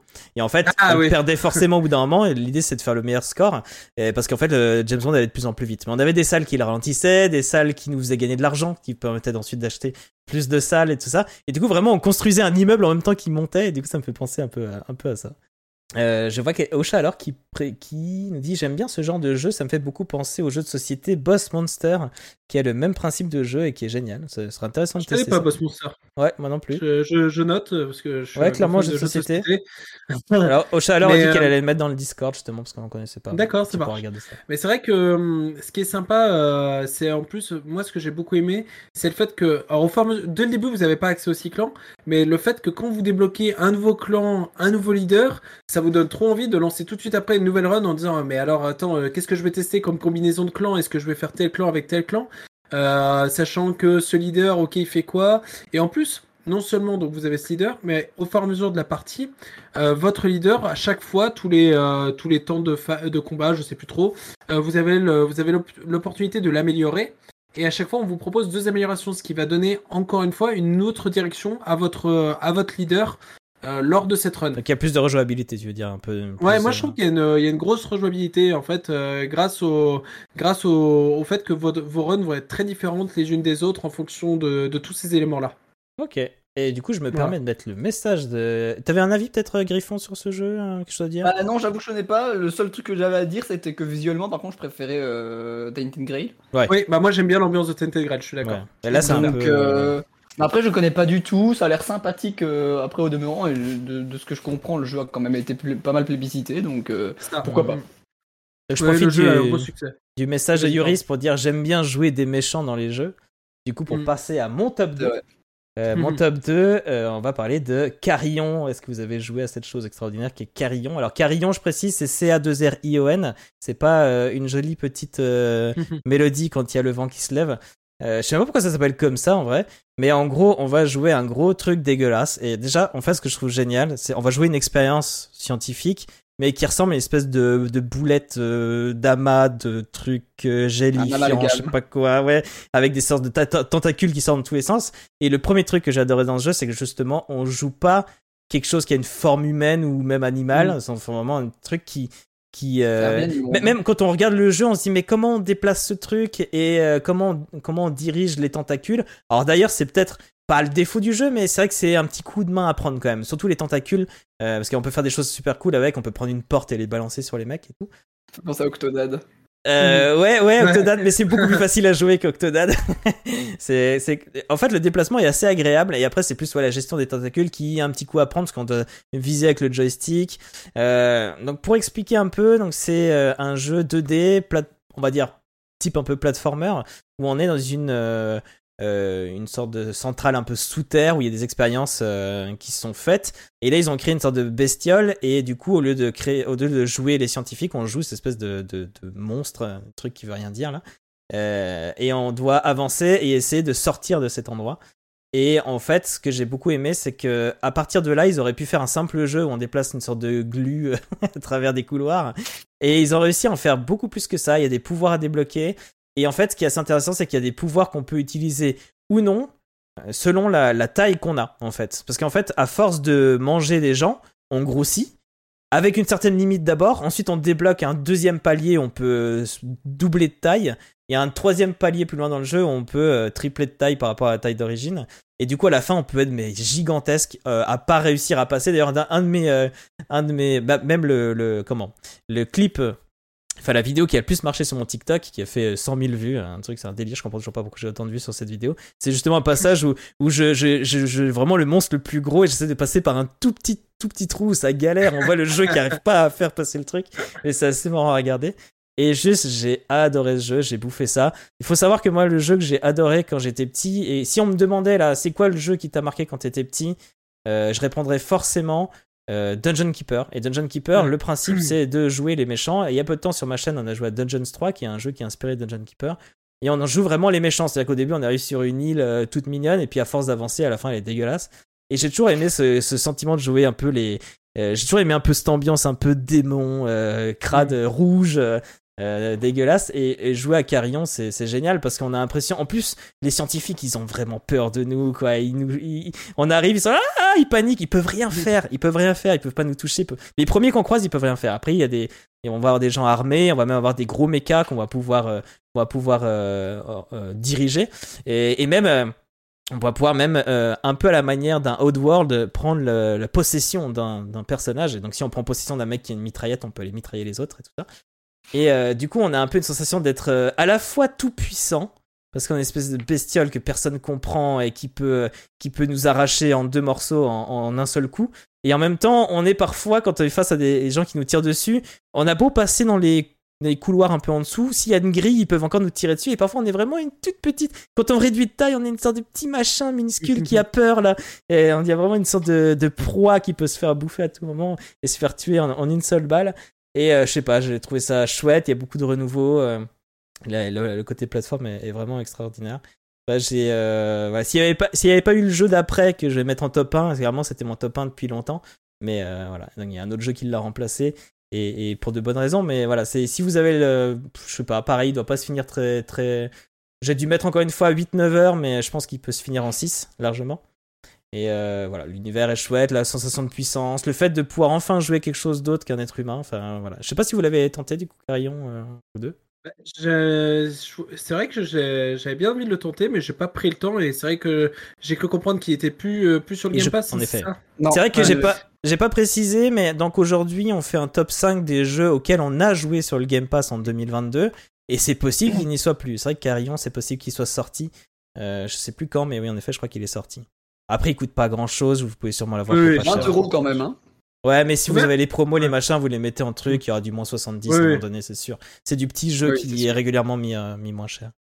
J'aime bien la façon dont il se déplace des fois. Ça me fait là euh, quand il est un peu assez long là, qu'il se déplace dans le couloir Mhm. là, dans, dans le visuel qu'on voit, ça me fait beaucoup penser euh, un peu au sans visage dans Chiero, à un Mhm. moment quand il se précipite dans les couloirs et c'est tout bouffé en Il y a plus. ce côté euh, un peu euh, c'est- ça crado, me fait ouais. penser à ça. Mais c'est vrai que quand vous êtes tapis dans l'ombre et que vous attendez qu'il arrive et puis hop, vous lancez la petite tentacule pour le choper et le bouffer et tout et ça fait et il y a des dents qui apparaissent. Enfin, moi, je- voilà, j'adore ce genre d'hiver. Après, on aime, on n'aime pas. Euh, à savoir que c'est pas, encore une fois, pour les personnes qui nous écoutent en podcast, visuellement, c'est une sorte de pixel art euh, très fin. C'est pas du pixel art à l'ancienne comme on avait tout à l'heure avec un Fernax par exemple. Là, c'est du, c'est du pixel art mais très fin. C'est très joli, mais c'est pas non plus réaliste. Donc euh, le côté, euh, le, côté gore est pas gênant parce qu'il y, a- il y a vraiment là, je vois par exemple le passage là, il peut vraiment y avoir du sang partout, mais c'est du sang pixel quoi. Voilà, donc euh, euh, c'est du crade, mais euh, visuellement c'est pas. euh, je trouve pas que c'est, c'est, c'est perturbant quoi. Enfin, vous avez pas à avoir de problème. C'est pas du gore réaliste euh, on pourrait y croire quoi. Donc voilà, nous sommes à- arrivés à la fin des top 2. Est-ce qu'il y avait des messages? J'ai pas eu le temps de regarder. Cardinal Spindle, le côté peur, ça me fait penser à ce plaisir de foutre la trouille aux ennemis dans Batman Arkham. Exactement. Ouais. C'est vraiment le Mhm. truc, t'es en hauteur et hop, tu peux les choper. C'est vraiment ce plaisir-là, mais de temps en temps, il y a vraiment le revers de la médaille de oh mon dieu, je suis presque rien là, je suis une petite frêle et une petite crotte là. Euh, un peu comme dans. euh, il y a peu de temps, j'ai testé euh, Man Eater, donc le jeu où on joue un, un, un requin. Au début, on commence gros requin qui bouffe tout le monde, et après, on devient petit requin. Qui, même un mérou, ça nous fait peur un mérou. Bah oui, c'est un mérou quand même. Attends. euh. Et puis voilà, c'est un peu, c'est un peu cet esprit-là, quoi. Euh, Yoris qui dit j'adore Carillon, euh, surtout joué par It's Photos avec ses bruitages de qualité. C'est vrai que je m'étais amusé à faire un doublage de voix ou euh, genre miam, et tout. Donc euh, je pense que c'est un bon jeu aussi à jouer en, en live. On peut vraiment rajouter plein de trucs chouettes. Euh, visuellement, ça fait penser à Broforce. Mon dieu, j'avais oublié ce jeu. Ce Broforce est extraordinaire ce jeu. Et c'est vrai que euh, on peut, on- je peux comprendre l'idée où il y a un côté un peu gore, explosion et tout, mais un peu stylisé. Du coup, on va passer au top 1. Et pour les top 1, ce sera un peu différent. Pour les top 1, ce sera comme euh, les jeux d'habitude, à savoir on a une petite bande-annonce, donc voici, ouais, pas voici, voici, voici, voici. Le top 1 de Griffon.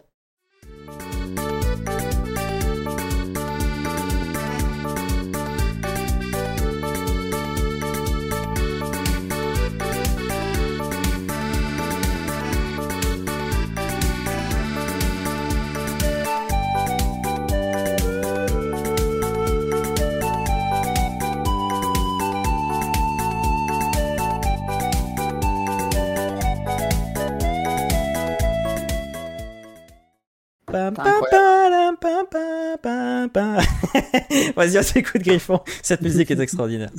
Bon, Alors, eh ben, Stardew Valley donc. Pour ceux qui ne connaissent pas Stardew Valley, euh, déjà qu'est-ce que vous faites là? Allez, allez y jouer. C'est clair. Barrez-vous, allez jouer.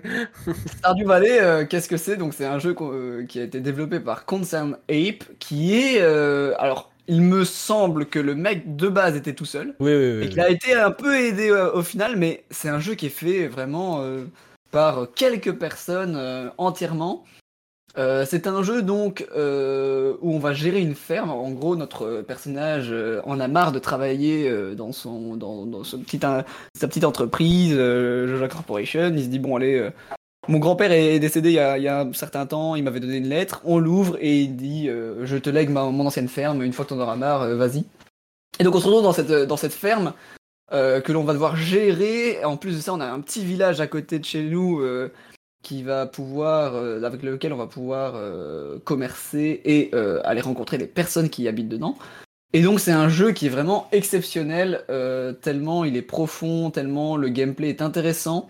On va donc pouvoir euh, soit euh, euh, gérer nos cultures, donc que ce soit les, les plantations, on va pouvoir euh, gérer de l'élevage avec des animaux, on va pouvoir faire de la pêche, on va pouvoir faire du minage, on va pouvoir euh, combattre des monstres, on va pouvoir faire du social avec euh, les, les habitants du village. Ce jeu est ultra complet, les musiques, euh, enfin, Oui. regardez, les gens dans le Il l'a entendu de toute façon, il l'a entendu. les musiques sont incroyables et en plus de ça, le- la communauté sur le jeu est extrêmement développée et il y a énormément de mods qui sont disponibles sur Ok, je savais internet. pas ça. Notamment euh, le, le mode le plus connu et le plus euh, fou, c'est le mode Stardew Valley Expanded qui rajoute plein de personnages, qui rajoute de nouveaux bâtiments, qui rajoute Ah. des choses. Et il y a aussi le mode Stardew Valley River Village, je pense, qui rajoute carrément une autre ville Ah voilà, ouais visiter avec euh, tous des PNJ, etc., qui ont aussi leur propre histoire.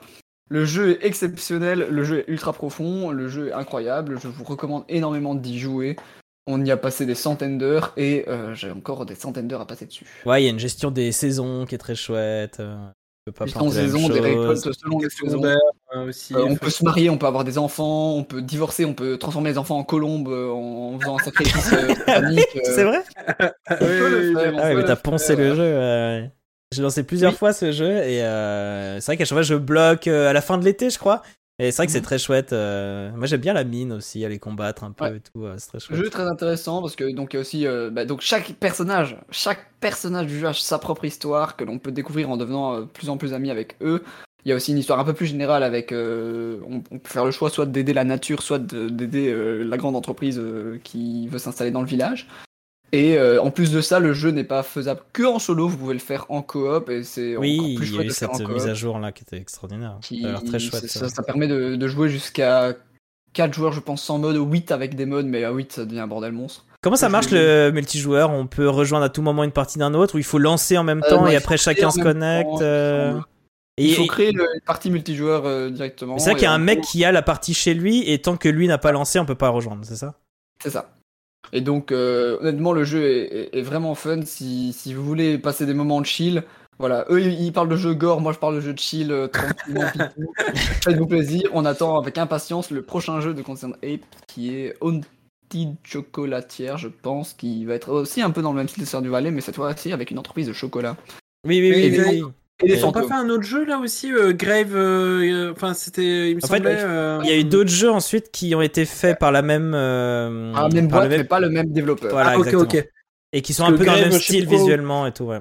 C'est ça, où tu gères ton cimetière, il y en a un, j'avais vu. Ah oui, euh, je j'ai crois vu que ce c'est le truc-là. même- Je crois que c'est le même studio. Gravekeeper. je pense. Ouais. Ah, c'est ça, Gravekeeper, Gravekeeper. ouais. Mais voilà, Star du Valais, enfin, honnêtement, allez le découvrir, c'est un jeu qui vaut, éno- qui vaut le coup, mais à 100%, euh, c'est- c'est exceptionnel. Il y a Cardal Spinal qui nous dit c'est le jeu qui Ouais. commence très chill et au bout d'un moment tu te retrouves à tout optimiser et à farmer comme un gros industriel. C'est vrai qu'on est tenté, on, a, on peut créer moment donné des arroseurs automatiques. Ça c'est trop bien parce que le matin tu dois arroser tous les jours sauf quand il pleut. Et euh, du coup euh, ça prend du temps quand t'as beaucoup beaucoup de plantations. Et du coup quand t'as les petits arroseurs automatiques qui arrosent tout autour de, de lui là c'est.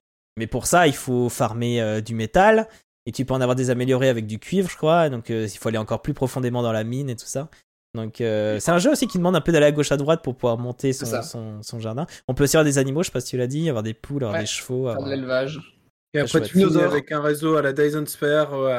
non, je plaisante. avoir des dinosaures, donc. euh, Et Yoris qui dit j'adore, j'adorais pêcher dans ce jeu. Ouais, la pêche, c'est- vraiment. Il y a une mécanique a- assez chouette. ouais. Il y a une mécanique de pêche qui est vraiment très intéressante et euh, très facilement pre- prenable. Ouais. Euh, dans beaucoup de jeux, des fois, on se dit, bon, la pêche c'est un peu rébarbatif. Là, vraiment, c'est chill, c'est cool. Et... Et encore C'est une fois, c'est un que- mec euh, tout seul hein, qui le fait. Ouais. Quand C'est marrant parce que la pêche, moi, la première fois que j'ai joué, je, je, la pêche, j'avais pas, sur le coup, j'avais pas compris comment limite ça marchait. Et euh, une fois que t'as pris le coup de main après 3-4 poissons, t'as, t'as compris, là tu peux, Ouais. tu peux pêcher à gogo. Mais, mais le premier poisson, je sais pas, attends, j'ai pas compris là. Enfin, ça dépend plus si t'es manette ou si t'es souris clavier, ça, ça change un peu, mais une fois que t'as pris le coup de main, c'est vraiment nickel. Après, je sais que ouais, j'avais vu un peu. J'arrive plus à trouver le nom, mais il y avait un, une sorte de making-of un peu qui parlait de, de ce mec-là. Et, euh, et il faut aussi se dire que là, le jeu, il est mignon, on est content de l'avoir, mais il a failli pas sortir. Il a pété un câble plein de fois Mm. et il s'est Ouais, dit ouais. jamais ça sortira.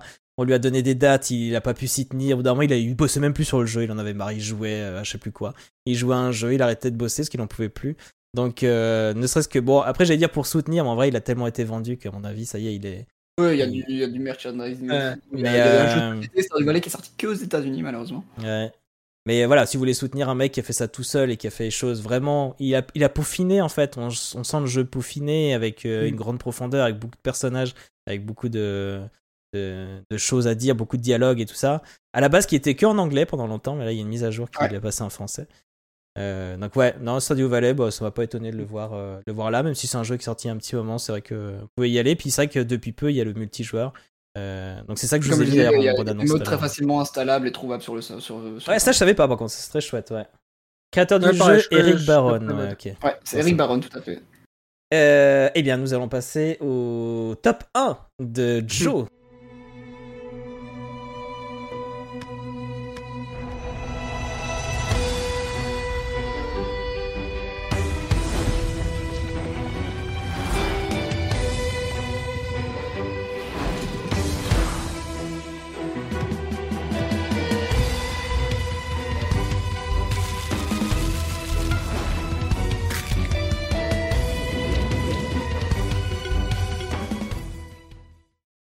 Et donc, Monster Sanctuary, mon cher Joe, je t'écoute. Enfin, on t'écoute. C'est ça. Euh, J'adore ce jeu, il est trop bien, jouez-y. Voilà. Voilà, allez, c'est mon tour.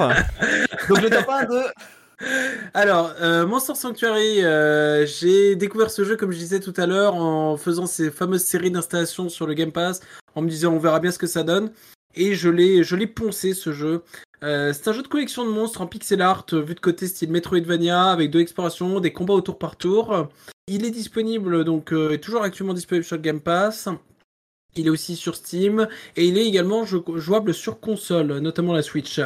Donc, typique de ces jeux de collection de monstres, vous incarnez un jeune un gardien qui va devenir, euh, qui doit protéger en fait le sanctuaire des monstres, un endroit isolé du reste du monde où les humains cohabitent avec eux.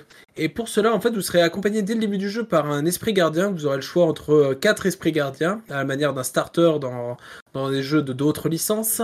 Pour moi, je vais le dire franco, je j'ai beaucoup plus aimé ce jeu que les Pokémon auxquels je, continue pourtant de, jouer euh, régulièrement. Qu'est-ce qui m'a qu'est-ce En fait, il y a un côté euh, ultra stratégique dans le jeu euh, que j'adore. Chacun des combats, c'est toujours du 3v3. Quand vous construisez vo- votre équipe, vous la, concevez vraiment en termes de, de d'équipe. C'est-à-dire vraiment, il faut qu'il y en ait, chacun ne doit pas avoir le même rôle. Il va y avoir un qui va être plus là pour les dégâts, un qui va être là plus en termes de soutien. Ça peut être un soutien plutôt défensif, un soutien plutôt offensif en mettant des debuffs, ce genre de choses. Et euh, par exemple, il peut y en avoir un, c'est un healer. Donc ça, par exemple, ça, on se dit, ok, c'est c'est la sainte trinité dans les MMO, le tank, euh, healer, DPS. Mhm. Mais en fait, ensuite, vous rajoutez à ça le principe des différents éléments, la terre, l'air, l'eau, le feu et d'autres. Je crois, je les ai plus, je les ai plus tous en tête. Et vous allez, euh, en plus de ça, avoir l'opportunité de trouver euh, de l'équipement pour vos monstres, qui va vous permettre de booster tel ou tel stat euh, pour chacun d'eux. Vous allez en plus avoir l'opportunité à un moment dans le jeu de transformer vos monstres en forme lumière, ou en forme ténèbres ou en forme neutre, ce qui va vous faire encore des choix. Et enfin et surtout, chaque monstre dispose de son propre arbre de compétences. Et quand le monstre est au niveau maximum, en fait, vous, vous n'avez pas tout de débloqué dans l'arbre de compétences, donc il y a un réel, des réels choix à faire. Vous prenez tout ça, vous le rajoutez dans un jeu qui est de style euh, Metroidvania, donc vous allez permettre en fait chacun des monstres a des compétences euh, qui se qui s'utilisent hors combat. Ouais, J'ai vu là, euh, par exemple, un oiseau, tu- il s'est accroché aux pattes de l'oiseau et du coup il a pu voler au-dessus euh, pour passer. C'est en- ça, ouais, voilà. Tu marrant, prends un ça. poisson, ça va, tu prends un poisson qui va te permettre d'aller nager, par exemple, dans contre euh, à contre-courant. À partir du moment, tu vas trouver à un moment le slim qui, en fait, euh, il te, il- euh, certains slims, euh, il va te permettre à un moment, c'est vers la fin du jeu, qui va carrément te, te, te gober et en fait te permettre de passer dans des conduits beaucoup plus petits. Et en fait, euh, ils ont réussi à super bien intégrer euh, le principe de collection de monstres avec le côté Metroidvania. C'est ça qu'en en fait, plus, vous- tu vois, quand je disais ça, Ouais, on pourrait penser aux montures un peu dans Pokémon, mais les montures de Pokémon, c'est je m'approche de l'eau. Voulez-vous monter? Oui, le menu, tu cliques, tu montes. Là, ça se fait vraiment comme un pouvoir qu'on a en fait. C'est-à-dire qu'on appuie sur un bouton, il y a l'oiseau qui vient et c'est instantané. Ça devient Exactement. plus euh, ouais, un jeu comme Hollow Knight ou autre, tu vois, au niveau du déplacement, je trouve ça assez. euh, Donc les combats, en fait, chaque combat, euh, vous pouvez voir pour ceux qui ont le visuel, en fait, euh, lors des combats, vous avez euh, en haut des, des gestions de combos et de dégâts. plus vous faites des bons combos, plus vous allez faire mal et plus vous gérez bien vos combats, plus vous allez avoir une bonne note. Et cette bonne note à la fin des combats, c'est ça va vous permettre d'avoir euh, du meilleur loot par exemple, mais aussi et surtout plus vous vous approchez de la note maximale, plus vous avez de chances d'avoir un œuf du monstre que vous venez de, combattre. Le système de capture dans le jeu, c'est euh, il faut, c'est pas genre lancer une, lancer un truc sur le, le, pour le capturer, c'est si vous réussissez bien votre combat, si vous maîtrisez bien le combat, vous allez avoir un œuf de ce monstre.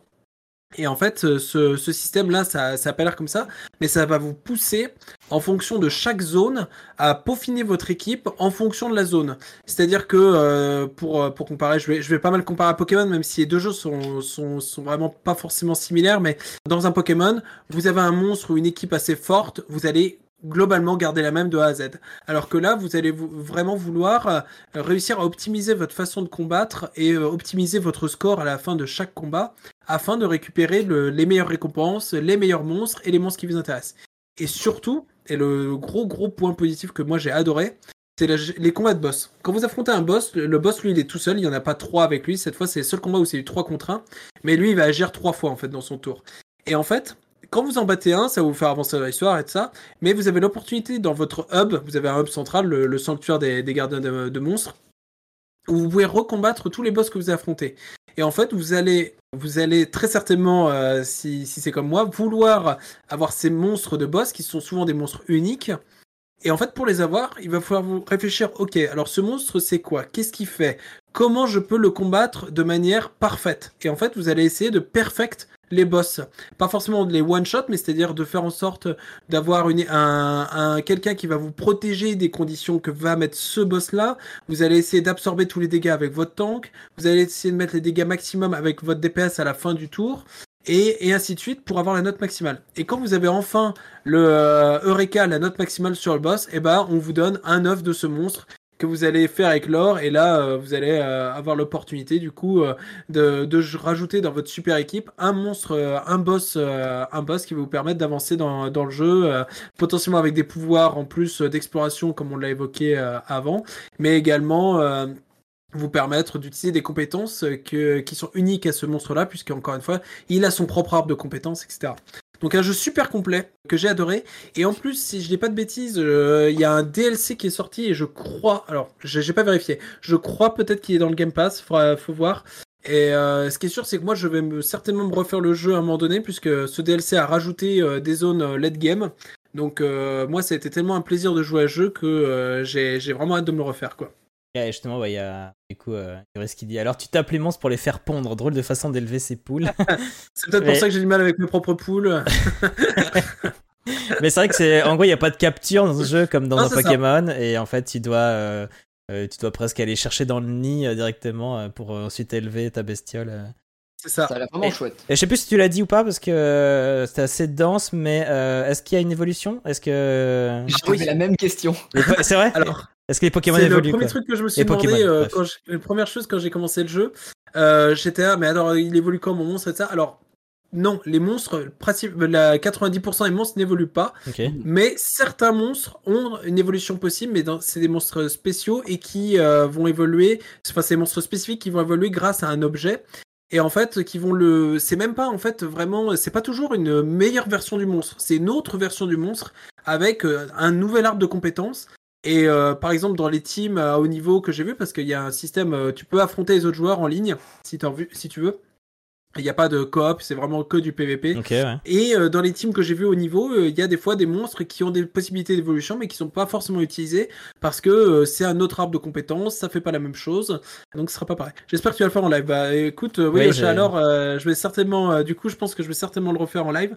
c'est un jeu qui m'a, qui est assez chronophage. On, on peut vite passer énormément de temps sur ce jeu à vouloir attraper. Et pour le coup, Autant dans, dans Pokémon, j'ai pas du tout la, fibre collectionniste à vouloir capturer tous les Pokémon. Autant dans celui-là, je, me souviens que j'étais en mode euh, à regarder, euh, attends, mais il me manque quoi? Et en fait, il y a des zones cachées dans le jeu que tu peux accéder en explorant où il faut vraiment. Euh, l'exploration est, est récompensée. L'exploration est très récompensée non seulement parce que voilà, tu peux découvrir des nouvelles zones complètement inédites où tu vas pouvoir capturer certains monstres que tu connais pas, mais également parce que tu vas pouvoir des fois trouver des loots intéressants, et également trouver des fois ces fameuses pierres qui vont te permettre de pouvoir choisir de transformer un monstre en mode lumière ou en mode ténèbres et euh, qui vont lui apporter de nouvelles, de nouvelles compétences. Puis pareil, là, la, la capture, c'est à travers un combat un peu compliqué. Pas tous, mais tu m'as dit qu'il y avait des boss un peu compliqués. Donc c'est Ouais, c'est ça, les, les boss. C'est ça boss qui donne envie de, euh, de tous ouais. les avoir. C'est parce qu'en plus, c'est c'est dur de les avoir. Il faut un peu se. Ça me fait penser optimiser. un peu plus à un, à un Dragon Quest Monster Joker qu'à un Pokémon, quoi. Ouais, c'est possible. Alors, j'ai pas joué. Ouais, à je connais pas non plus, ouais. euh, Euh, et justement, cool. On demande la question de la durée de vie là, à Cardal. Et euh, le Griffon, je sais pas si vous le connaissez, il est dans le chat, mais je crois qu'il est aussi avec nous juste là. il est partout, Griffon, qui répond 40 heures minimum apparemment. Ouais, c'est ce que j'ai c'est ce que j'ai je passe apparemment pour l'histoire principale, c'est 39 heures. Ok, Alors, je sais plus. Alors, Il faudrait que je 29 regarde heures, moi combien de temps j'y ai Ah, passé. 29 heures. pardon. 29 Donc heures pour 30 les- heures, euh, 30 30 heures pour euh, l'histoire principale, et si tu fais Complexionnite, c'est marqué 47 heures quand même, donc... euh, Moi, je regarde moi combien de temps j'ai passé. Je suis quasi sûr que j'ai passé plus de temps parce que euh, j'ai j'ai vraiment. euh, Il y, a, il y a des trucs qui sont très bien cachés et je me suis pas. euh, je me suis pas, je me suis pas spoilé sur internet. Ça- C'est que tout à la fois où vraiment je trouvais plus que j'ai été voir euh, comment. Mais donc c'est une belle durée de vie, quoi. Ouais. Je sais plus moi combien de temps j'ai combien de temps j'ai passé. Je sais pas s'il y a moyen de voir sur le sur euh, le sur le Game Pass euh, combien de temps j'ai passé sur un jeu. Mais euh, moi je pense que j'y ai passé. euh, je serais pas curieux d'y avoir passé euh, plus de 45 heures hein, dessus. Et vraiment Euh, ce système d'arbre de compétences euh, qui vous, vous avez l'opportunité de, de grâce à certains objets de reset l'arbre de compétences de vos de vos créatures. Et, euh, et vraiment, il y, a des, il, y a des, il y a des créatures, euh, tu peux les orienter, euh, tu peux en faire un, un- vraiment un damage, un damage dealer, enfin un, gars qui va DPS. vraiment faire les, un DPS. Ou alors tu peux vraiment les orienter euh, sur une autre voie qui va mettre plus de conditions, etc. Et, euh, et oui, et ouais, j'ai oublié, il y a cet aspect aussi de, de gestion de dégâts physiques et dégâts magiques qui va clairement euh, influencer, euh, influencer les combats, puisque vous aurez des, des adversaires qui seront euh, résistants, par exemple, tout simplement aux dégâts magiques. Donc, du coup, vous allez devoir réfléchir avec une team plutôt dégâts physiques, etc.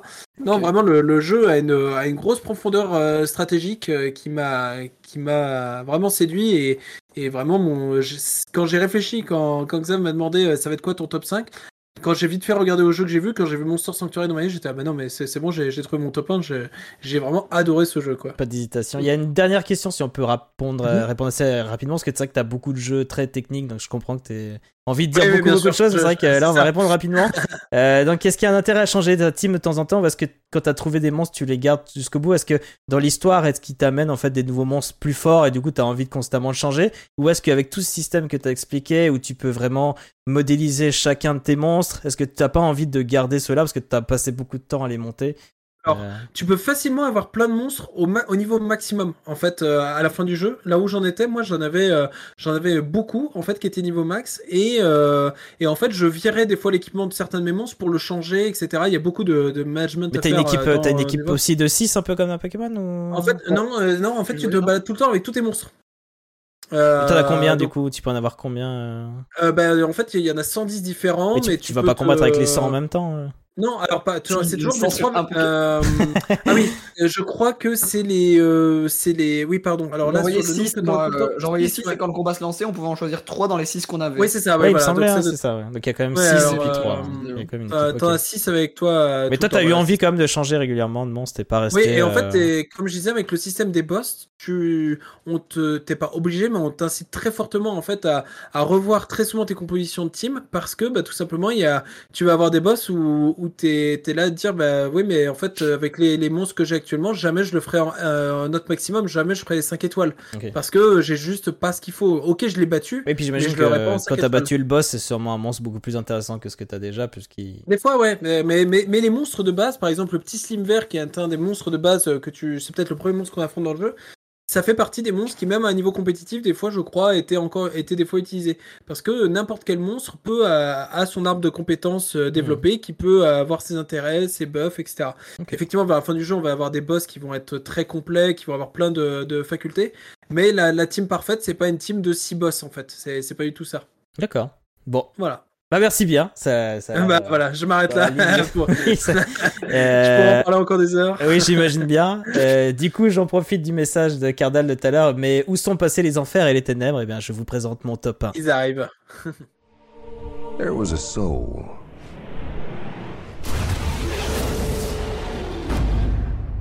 Had music inside.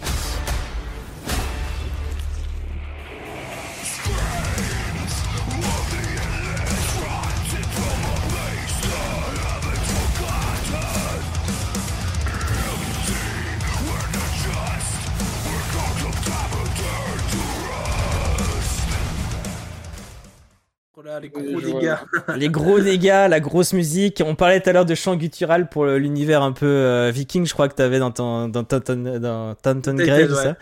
Euh, donc on a déjà parlé euh, sur cette chaîne, évidemment, c'est euh, Metal Hellsinger. euh, qui est mon petit chouchou quand je vous l'ai présenté. Pareil, j'ai eu envie d'en parler euh, énormément. Euh, j'ai envie de parler de tous les détails de, de ce gameplay. C'est un, un jeu qu'on pourrait nommer double A. C'est pas non plus euh, le gros jeu, mais je trouve que visuellement il s'en sort très très bien. Euh, ça s'inspire énormément des Doom. On va dire que c'est une sorte de jeu à la Doom, donc c'est ce qu'on appelle du fast FPS. Euh, donc on est en vue première personne, on tire sur des ennemis et on va très vite. Il y a même des dashs qui rajoutent encore plus de dynamique.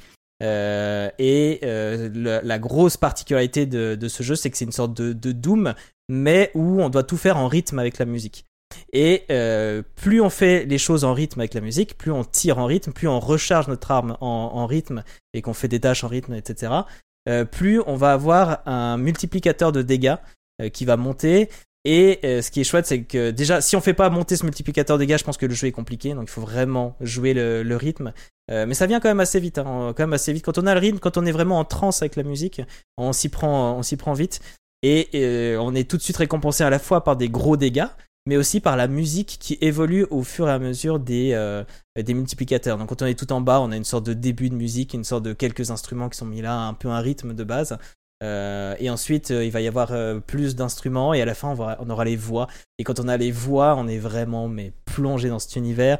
Donc c'est évidemment des musiques, comme vous l'avez entendu, très euh, euh, métal, euh, métal, euh, mais assez, assez, assez doux quand même. Enfin, je sais pas comment dire. C'est toujours un peu énervé au niveau de la voix et tout ça, mais le rythme est, euh, pas ultra, ultra rapide.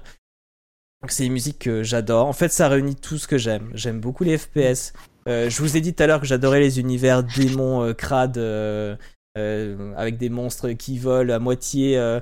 J'aime beaucoup Bayonetta aussi pour ce côté où ça s'inspire un peu des trucs bibliques mais de manière complètement exagérée avec des trucs dégueulasses dans tous les sens. Et euh, voilà, c'est mon univers. Euh, J'aime beaucoup. Je me suis, bah en fait, je, je me suis découvert un peu, euh, un peu un goût pour la musique métal, mais pas forcément trop trop métal. Mais après ce jeu, j'ai eu très envie de taper métal sur mon truc de musique et de découvrir des choses. Qui m'a fait découvrir euh, Falling in, in the Reverse, in Reverse, que- qui est un groupe que j'adore, qui est pas totalement métal, mais qui a quand même, qui inspire quand même beaucoup de choses.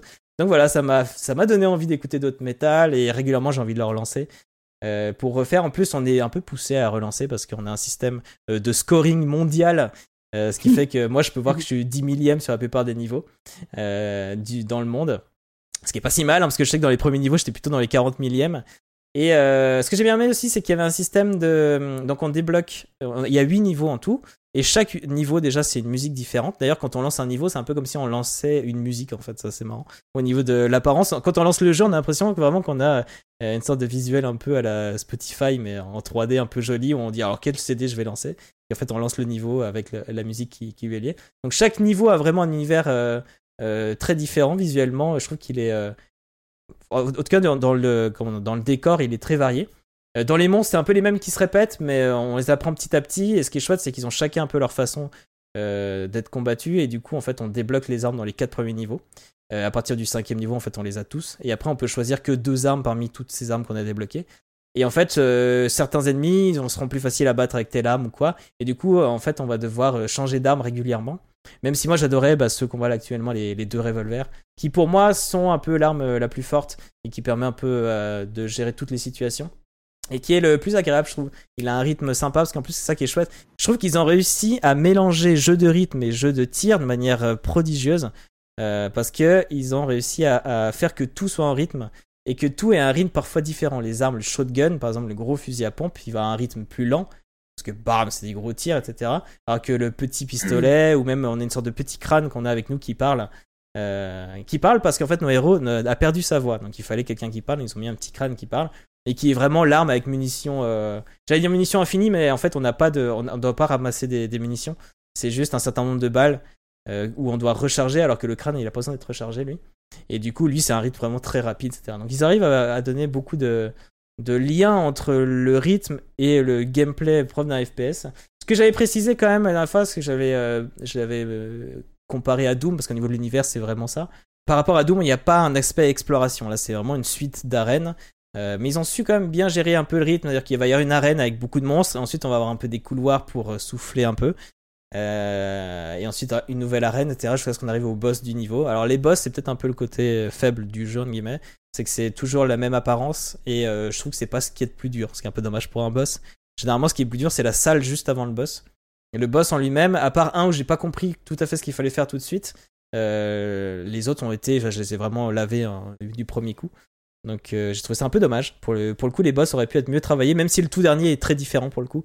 Euh, je crois que j'ai à peu près euh, à peu près tout dit. Je sais pas si ça vous tente, si vous avez. Ah. C'est marrant en fait que tu parles en plus tu parles de Doom et j'ai vraiment l'impression que les développeurs se sont dit Doom c'est un jeu c'est un fast FPS où la musique est visiblement moi perso j'ai jamais joué à Doom mais pour avoir entendu les gens en parler très bonne musique la musique est vraiment importante et, etc c'est presque un jeu de rythme quand les gens parlent de Doom là ça me fait rire parce que ce jeu ils se sont dit bah, attends mais Doom c'est presque un jeu de rythme mais pourquoi on ferait pas un jeu de rythme Doom quoi? En gros ça donne ça en tout cas ça donne un peu cette image là quand tu quand tu vois le jeu mhm. et c'est vrai que moi perso je suis un peu moins jeu je suis un peu moins joueur de FPS, donc c'est vrai que je suis un peu moins tenté. Après, je, trouve le concept du jeu euh, euh, très très cool et je, comprends tout à fait qui, qui séduise quoi. Et du coup, oui, je crois que j'ai pas fini d'expliquer. Donc, je comparais à Doom, mais un truc qui est pas comme Doom, c'est oui. Donc, euh, oui, c'est ça, c'est pas l'exploration. Donc, c'est vrai que dans Doom, parfois, il y a des endroits où on combat même pas. On est juste à se balader, à trouver des chemins, et on est souvent récompensé par des petites, des objets à collectionner, des trucs comme ça. Ça, là, il y a vraiment pas. Hein. C'est vraiment euh, comme c'est un jeu de rythme, il voulait pas casser le rythme à un moment donné complètement. Euh, euh, et tellement qu'en fait, entre les deux arènes, donc il y a toujours un moment un peu de plat, une sorte de couloir comme ça qui réunit les deux.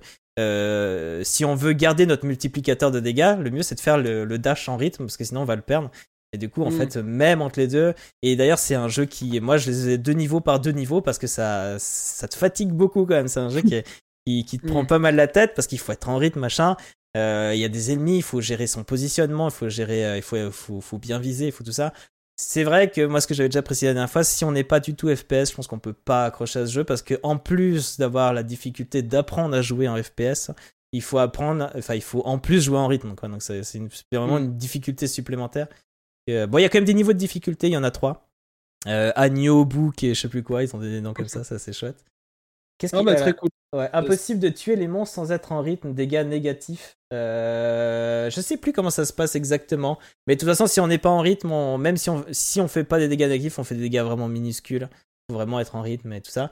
Et ce que j'ai beaucoup aussi aimé, c'est le rechargement en rythme, ce qui fait que par exemple, euh, euh, c'est quoi ton arme favorite Perso, c'est l'arbalète. Moi, ce que j'aime beaucoup avec l'arbalète, moi j'avais le, le double pistolet, la revolver et l'arbalète. L'arbalète, ce que j'aimais beaucoup, c'est qu'en fait, il a que deux munitions. Et du coup, euh, moi j'avais pris un coup, c'était tac, tac, le rythme faisait ça. Donc tir, tir, dash, recharger. Parce qu'en fait, pendant que je faisais le dash, il y avait un premier, euh, un premier truc de rechargement qui se mettait en place et c'était au deuxième temps qu'on faisait le rechargement rapide. Parce que c'est ça que, en fait, soit on recharge, soit on fait rien et ça se recharge, mais ça met un petit temps, soit on rappuie au bon moment du rythme et du coup ça recharge là tout de suite et ça, ça coupe le, temps du rechargement. Et du coup on peut tout de suite retirer. Du coup j'avais vraiment l'arbalète j'avais vraiment une, une chorégraphie. C'était tir tir dash recharge tir tir dash recharge. Et euh, voilà je trouve ça je trouve ça trop chouette. Quand on aime les choses en rythme quand on aime l'univers un peu doomesque euh, voilà. Je tiens quand même à préciser que euh, on se dit qu'ils ont réussi à mettre plein de choses ensemble.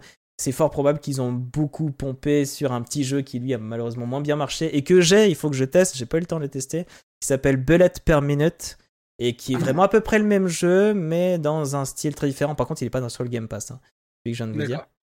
Donc Metal Singer, il est rentré dans le Game Pass il y a pas si longtemps et même il y a encore moins longtemps, il est rentré sur le Game Pass Xbox. parfois il rentre que sur PC, parfois il rentre que sur Xbox. Mais là, voilà, euh, je crois qu'on a fait le tour de tous les jeux. Je vois que dans le message. On a fait les 15 euh, jeux. Mais tellement, c'est pour ça que j'aimais tellement l'arbalète, c'est pour ce rythme-là. Euh, ah, ce que j'ai pas dit aussi, c'est qu'à force de jouer une arme, on monte une jauge sur l'arme qui débloque un pouvoir spécial. Et ce qui est assez chouette, c'est que si par exemple on a deux armes, on peut monter le pouvoir spécial d'une arme, ensuite passer sur la deuxième montée spéciale de la deuxième arme, et du coup à tout moment on peut lancer le, le gros pouvoir d'une arme et ensuite repasser sur l'autre pour lancer tout de suite le gros pouvoir de l'autre arme. Et du coup, on peut jongler comme ça. Et notamment, le double flingue, ça crée un double de nous qui vise super bien. Donc, pour moi, c'était un peu pété comme pouvoir. Donc, tu le mets en place, il tue toutes les petits, euh, tous les petits monstres, puis toi, tu te concentres sur les plus compliqués. Euh, et voilà. Après, euh, je vous laisse découvrir chaque arme, je vous laisse découvrir chaque pouvoir. Et sinon, je vous laisse réécouter l'émission Game Pass ou ça casse, où on avait déjà parlé de, de ce jeu. Et que j'adore vraiment. Une vraie belle surprise. Pour moi, il y avait, comme toi, il n'y avait aucune hésitation sur, Ouais. sur le jeu que j'allais mettre en, en top 1. Et puis voilà. Euh, sur ce, on va pouvoir terminer cette émission. J'aimerais bien vous demander est-ce que vous avez pensé à une recommandation, un truc que vous avez regardé, joué ou autre, en tout cas quelque chose qui n'est pas dans le Game Pass. Après, ça peut être tout n'importe quoi. Euh, Griffon, est-ce que tu as quelque chose à nous proposer euh, en recommandation pour terminer ce- cette émission? Alors tout à fait, euh, j'ai quelque chose à recommander qui est un travail communautaire qui, qui, a, qui, qui vient d'aboutir après des années et des années de développement. Ici donc fin euh, 2022, ici début 2023, euh, sur Reddit on a pu voir arriver un patch anglais pour un vieux jeu Digimon qui était sorti en 2010, qui est donc Digimon Story Lost Evolution Mhm. qui, qui était sorti que au Japon, euh, donc euh, le japonais n'étant pas une langue euh, pratiquée par énormément de gens, euh, un groupe de, de fans avait décidé de, de faire un patch en anglais et ils travaillent sur ça depuis plus, plus loin encore que 2016. Donc ça fait plus de, de 7 ans qu'ils travaillent sur ce patch. Et il est enfin sorti ici euh, début 2023, donc j'avais envie de mettre ça un peu euh, en avant. Ok, Pour cool. ceux qui aiment bien les jeux Digimon, euh, donc Petit un- monstre. Tout à fait. Tu es Tu RPG, donc aussi euh, monstre collectionnite, euh, comme en parlait euh, euh, Joe juste avant. Donc voilà, c'est trouvable sur, euh, sur internet. euh, pour- le patch est trouvable assez facilement, c'est très facilement applicable. J'ai déjà passé quelques heures dessus euh, depuis que, depuis que j'ai- téléchargé ce patch, et donc ça fait très plaisir à voir. Euh, moi qui, qui a un affect particulier pour la série Digimon euh, que je connais depuis que je suis enfant, ça fait très plaisir de pouvoir jouer à ce jeu. Euh, qui n'était que en japonais. Je sais que les jeux voilà. Digimon sont assez appréciés et ont quand même une petite cote parmi les, les fans et tout. donc, euh, En effet, en plus ce jeu-là c'était vraiment un style que j'avais beaucoup, enfin le, le style de ce jeu-là était un style que j'avais beaucoup aimé dans la série Digimon et que j'avais pas, pas retrouvé depuis un petit moment et donc j'étais intéressé de pouvoir faire ce jeu quand j'avais entendu parler de ce projet de patch et j'attendais impatiemment et voilà sorti ici euh, de la semaine donc je me suis dit que j'allais partager ça aujourd'hui. Ouais, Ok, c'est- cool. Hein. Et toi, Ouais, Joe ce projet, Ah, vas-y. projet communautaire, c'est très cool. euh, ça, c'est là où on voit à quel point, euh, quand une communauté aime un pro- euh, quelque chose comme ça, ça peut, ça peut faire des merveilles, Il y a- comme Sky Oblivion, ce genre de choses aussi. Mais moi, euh, j'ai décidé de parler, euh, bah, du coup, d'autre chose, de pas de parler d'un jeu. J'ai décidé de parler euh, d'un bouquin.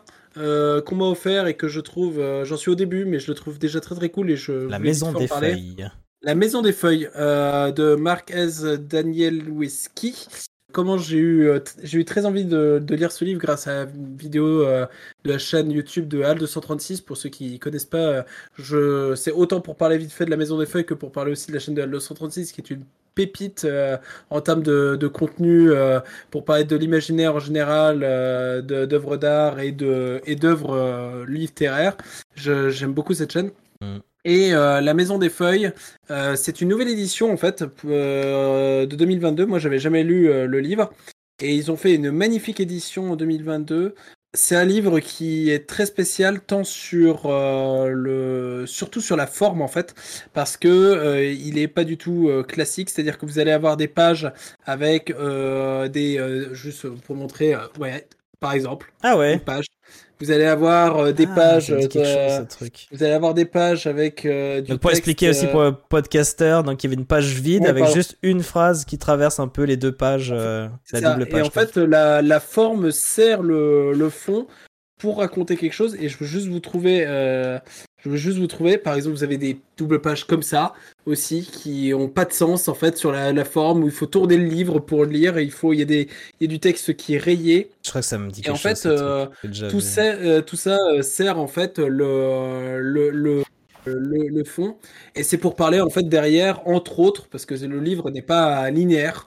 Euh, c'est pour tout ça, c'est pour parler entre autres euh, sur le synopsis d'une euh, maison où tout d'un coup la famille se rend compte que bah, c'est bizarre, mais la maison est plus grande à l'intérieur qu'à l'extérieur. Et en fait, c'est, il y aurait visiblement un espace, un couloir notamment, qui n'existe pas euh, à l'extérieur de la maison et qui en fait dans la maison et en fait ils vont se mettre à l'explorer et il s'agirait en fait d'un espace gigantesque euh, donc euh, ambiance très SCP pour ceux qui qui connaissent ce genre d'univers etc. Ouais. Par contre, comme le dit Cardal, et c'est tout à fait vrai, le bouquin est dingue, mais il n'est pas facile à lire. Et justement, je pense que la vidéo d'Al 236 sur la Maison des Feuilles est une super porte d'entrée en fait pour donner envie de lire le livre et de se dire euh, sur quoi se baser avant de le commencer. Quoi. Ok. Voilà, voilà. Bah non, mais c'est vrai que ça a l'air chouette. Je crois que j'ai entendu parler de, de ce bouquin. Euh, je trouve ça chouette qu'il joue avec la, la, mise en page et tout. Euh, moi, je vais vous parler d'un film qu'on allait voir au cinéma. Ça faisait longtemps que je n'étais pas allé au cinéma en plus. Euh, donc, c'est Ernest Célestine Voyage en Charabie. Donc, Ernest Célestine, comme ça, ça peut faire assez enfantin. En fait, on avait déjà vu le premier film Ernest Célestine que je vous conseille vivement. qui doit être dispo, je crois, quelque part. Je sais plus si je l'ai pas croisé sur Netflix, mais sinon, euh, ouais, je vous conseille vraiment d'acheter le DVD parce qu'il est, il est, très très chouette. C'est le premier, donc ça explique euh, l'histoire d'un ours et d'une souris qui normalement c'est deux peuples qui s'entendent pas, blabla, et du coup ils finissent par s'entendre et tout ça. Et c'est super, euh, c'est super gentil, mignon, euh, une bonne ambiance. Bah, toi qui aimes les trucs pipou, griffou, hein, tu vas être servi. Et... Alors que et moi, coup, les trucs dark, ouais, toi tu vas pas aimer, toi, c'est mort. Ouais, moi c'est bon, il n'y a pas de mort, il n'y a pas de sang, c'est pas pour moi. Parce que du coup, le... que l'ours il bouffe la souris, hein. Et du coup, le deuxième, donc, euh, le deuxième, il y a l'ours et la souris qui se connaissent déjà, sauf que euh, Ernest, euh, Ernest fait de la musique, euh, il a un violon, et du coup, Célestine, son frère exprès, casse ce violon. Et le seul endroit où ils peuvent le réparer, c'est en Charabie, donc c'est un jeu de mots avec Arabie, le fait de Charabia. Et du coup, c'est un autre pays, enfin une autre ville, et c'est une ville d'ours. Et ils vont là-bas, puis ils découvrent là-bas qu'en fait, euh, maintenant, la musique est interdite, euh, à part une note, donc c'est assez ridicule. Il y a un mec qui joue d'un piano avec une seule note comme ça, euh, dans, dans, la rue, il dit, mais c'est. Puis Ernest, il s'énerve, il dit, mais c'est pas ça de la musique, c'est ça. Et du coup, il commence à jouer de l'accordéon, il se fait arrêter par la police et tout ça. Et ouais, l'ambiance est toujours rigolote, un peu. Euh, mignonne, ça se voit, il y avait beaucoup d'enfants qui venaient, mais franchement, ça se voit en famille.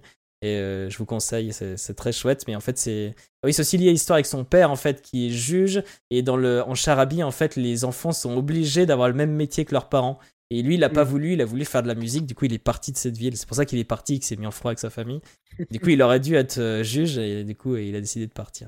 Donc, il y a toute une histoire avec son père et tout. Euh, Je vous laisse découvrir ça au cinéma, c'est très très chouette. S'il y a bien un film à aller voir en ce moment, ça peut être ça parce que bon, il y a pas toujours beaucoup de choses à voir au cinéma en ce moment. Si vous voulez voir un petit, euh, un petit dessin animé pipou, trop mignon, euh, qui donne la patate et le sourire, bah voilà. Vous savez quoi regarder. Euh, Qu'est-ce que. Un petit tour de vos chaînes. Déjà, merci d'être venu encore une fois. Et du coup, Bah, merci Griff. de nous avoir invités. Bah, Merci à toi de l'invitation. hein, vraiment-. Franchement, mais sans vous, j'aurais été tout seul. Donc c'est moi qui vous remercie. Euh, je l'aurais fait, hein, mais j'aurais été tout seul, ça aurait été un peu plus triste tout. Donc grâce à vous, ça a été une très chouette émission. Euh, Griffon, est-ce que tu as des choses de prévues, de spéciales sur ta chaîne euh, euh, durant le mois de janvier? Faut streamer. Ça fait très longtemps que j'ai pas stream, comme je disais. Comme, euh, ici, je suis en période d'examen, donc c'est compliqué de, Ah, on de- comprend, de, hein. de, faire les deux en même temps. Donc, pour l'instant, on est un peu au calme au niveau des streams, mais normalement, de- à partir du 20 janvier, je vais pouvoir reprendre tranquillement. Et on a beaucoup de choses de prévues, euh, beaucoup de streams. Justement, on va essayer de, de remplir un peu les donation goals qu'on avait fait euh, durant le, le Téléthon Gaming. On va notamment faire notre stream, on va se teindre les cheveux en rose. Ah oui, c'est vrai. ça- ça pas mal. euh, On, on a pas mal de choses de prévues, ça va être chouette. Et j'ai hâte de restreamer parce que ça fait très longtemps et ça, et ça me manque un peu là. Mais, Mais t'as raison, la vie avant tout, Voilà. c'est normal. c'est il, faut, normal. il, faut, il, faut, il faut réussir à avoir le diplôme, donc euh, on va continuer. Mais là, tu penses avoir du temps pour le mois de janvier, euh, ça va, ça va revenir quoi. C'est ça que. Ouais, ouais, fin janvier on se remet dedans. Et l'objectif de cette année, euh, les 1000 heures à la fin de l'année, euh, 1000 heures de stream, on n'y est pas encore arrivé sur ces deux dernières années. Donc on- je veux y arriver, on, on- on va le faire. Ok. Euh, toi, du coup, euh, Joe, même si tu viens d'arriver, t'as peut-être déjà un peu euh, une idée de ce que, à quoi va ressembler ton mois de janvier? Alors bah, là, tu- je vais commencer à bosser sur un peu. je veux, je veux enjoliver un peu ma page Twitch aussi parce que là, bah, c'est un peu, un peu austère. Je vais surtout commencer à stream de manière régulière. Donc là, cette semaine, je vais essayer de faire un jour sur deux déjà de stream. Et puis, euh, on va voir si, euh, pour l'instant, je vais mettre, je vais faire des plannings à la semaine et euh, et en fonction de bah, comment ça, comment je m'en sors, comment j'apprécie tout ça. peut-être que ça sera, on verra comment comment j'accommode ça. Mais ouais, normalement, donc là, mon prochain stream, du coup, normalement, ce sera mardi. Et puis, et puis voilà, on va essayer, de tenir ça, tenir ce petit rythme d'un jour sur deux. Et je pense que, je pense que ça va le faire. Donc toi, toi, t'avais déjà fait un peu de bouquins, c'est ça, JDR, c'est ça, t'avais parlé un peu de jeux de rôle. Ouais, c'est ça. Oui, en termes de contenu, euh, on va on va faire du jeu, mais on va aussi faire du JDR et surtout, euh, logiquement, en janvier, je vais euh, stream en tant que joueur une session de une session de JDR. Donc, euh, je, de toute façon, je mettrai, euh, je mettrai ça sur les réseaux. hein, je dirai quand est-ce que ça se passera. Ok. Et, euh, et voilà, j'ai très hâte de streamer ça parce que en tant que joueur, en plus, euh, j'ai tendance à me lâcher et je, je m'amuse beaucoup en tant que joueur. J'ai tendance à, à vraiment, euh, à, à vraiment, euh, à vraiment me lâcher. Mon personnage et à l'interpréter euh, des fois un peu trop.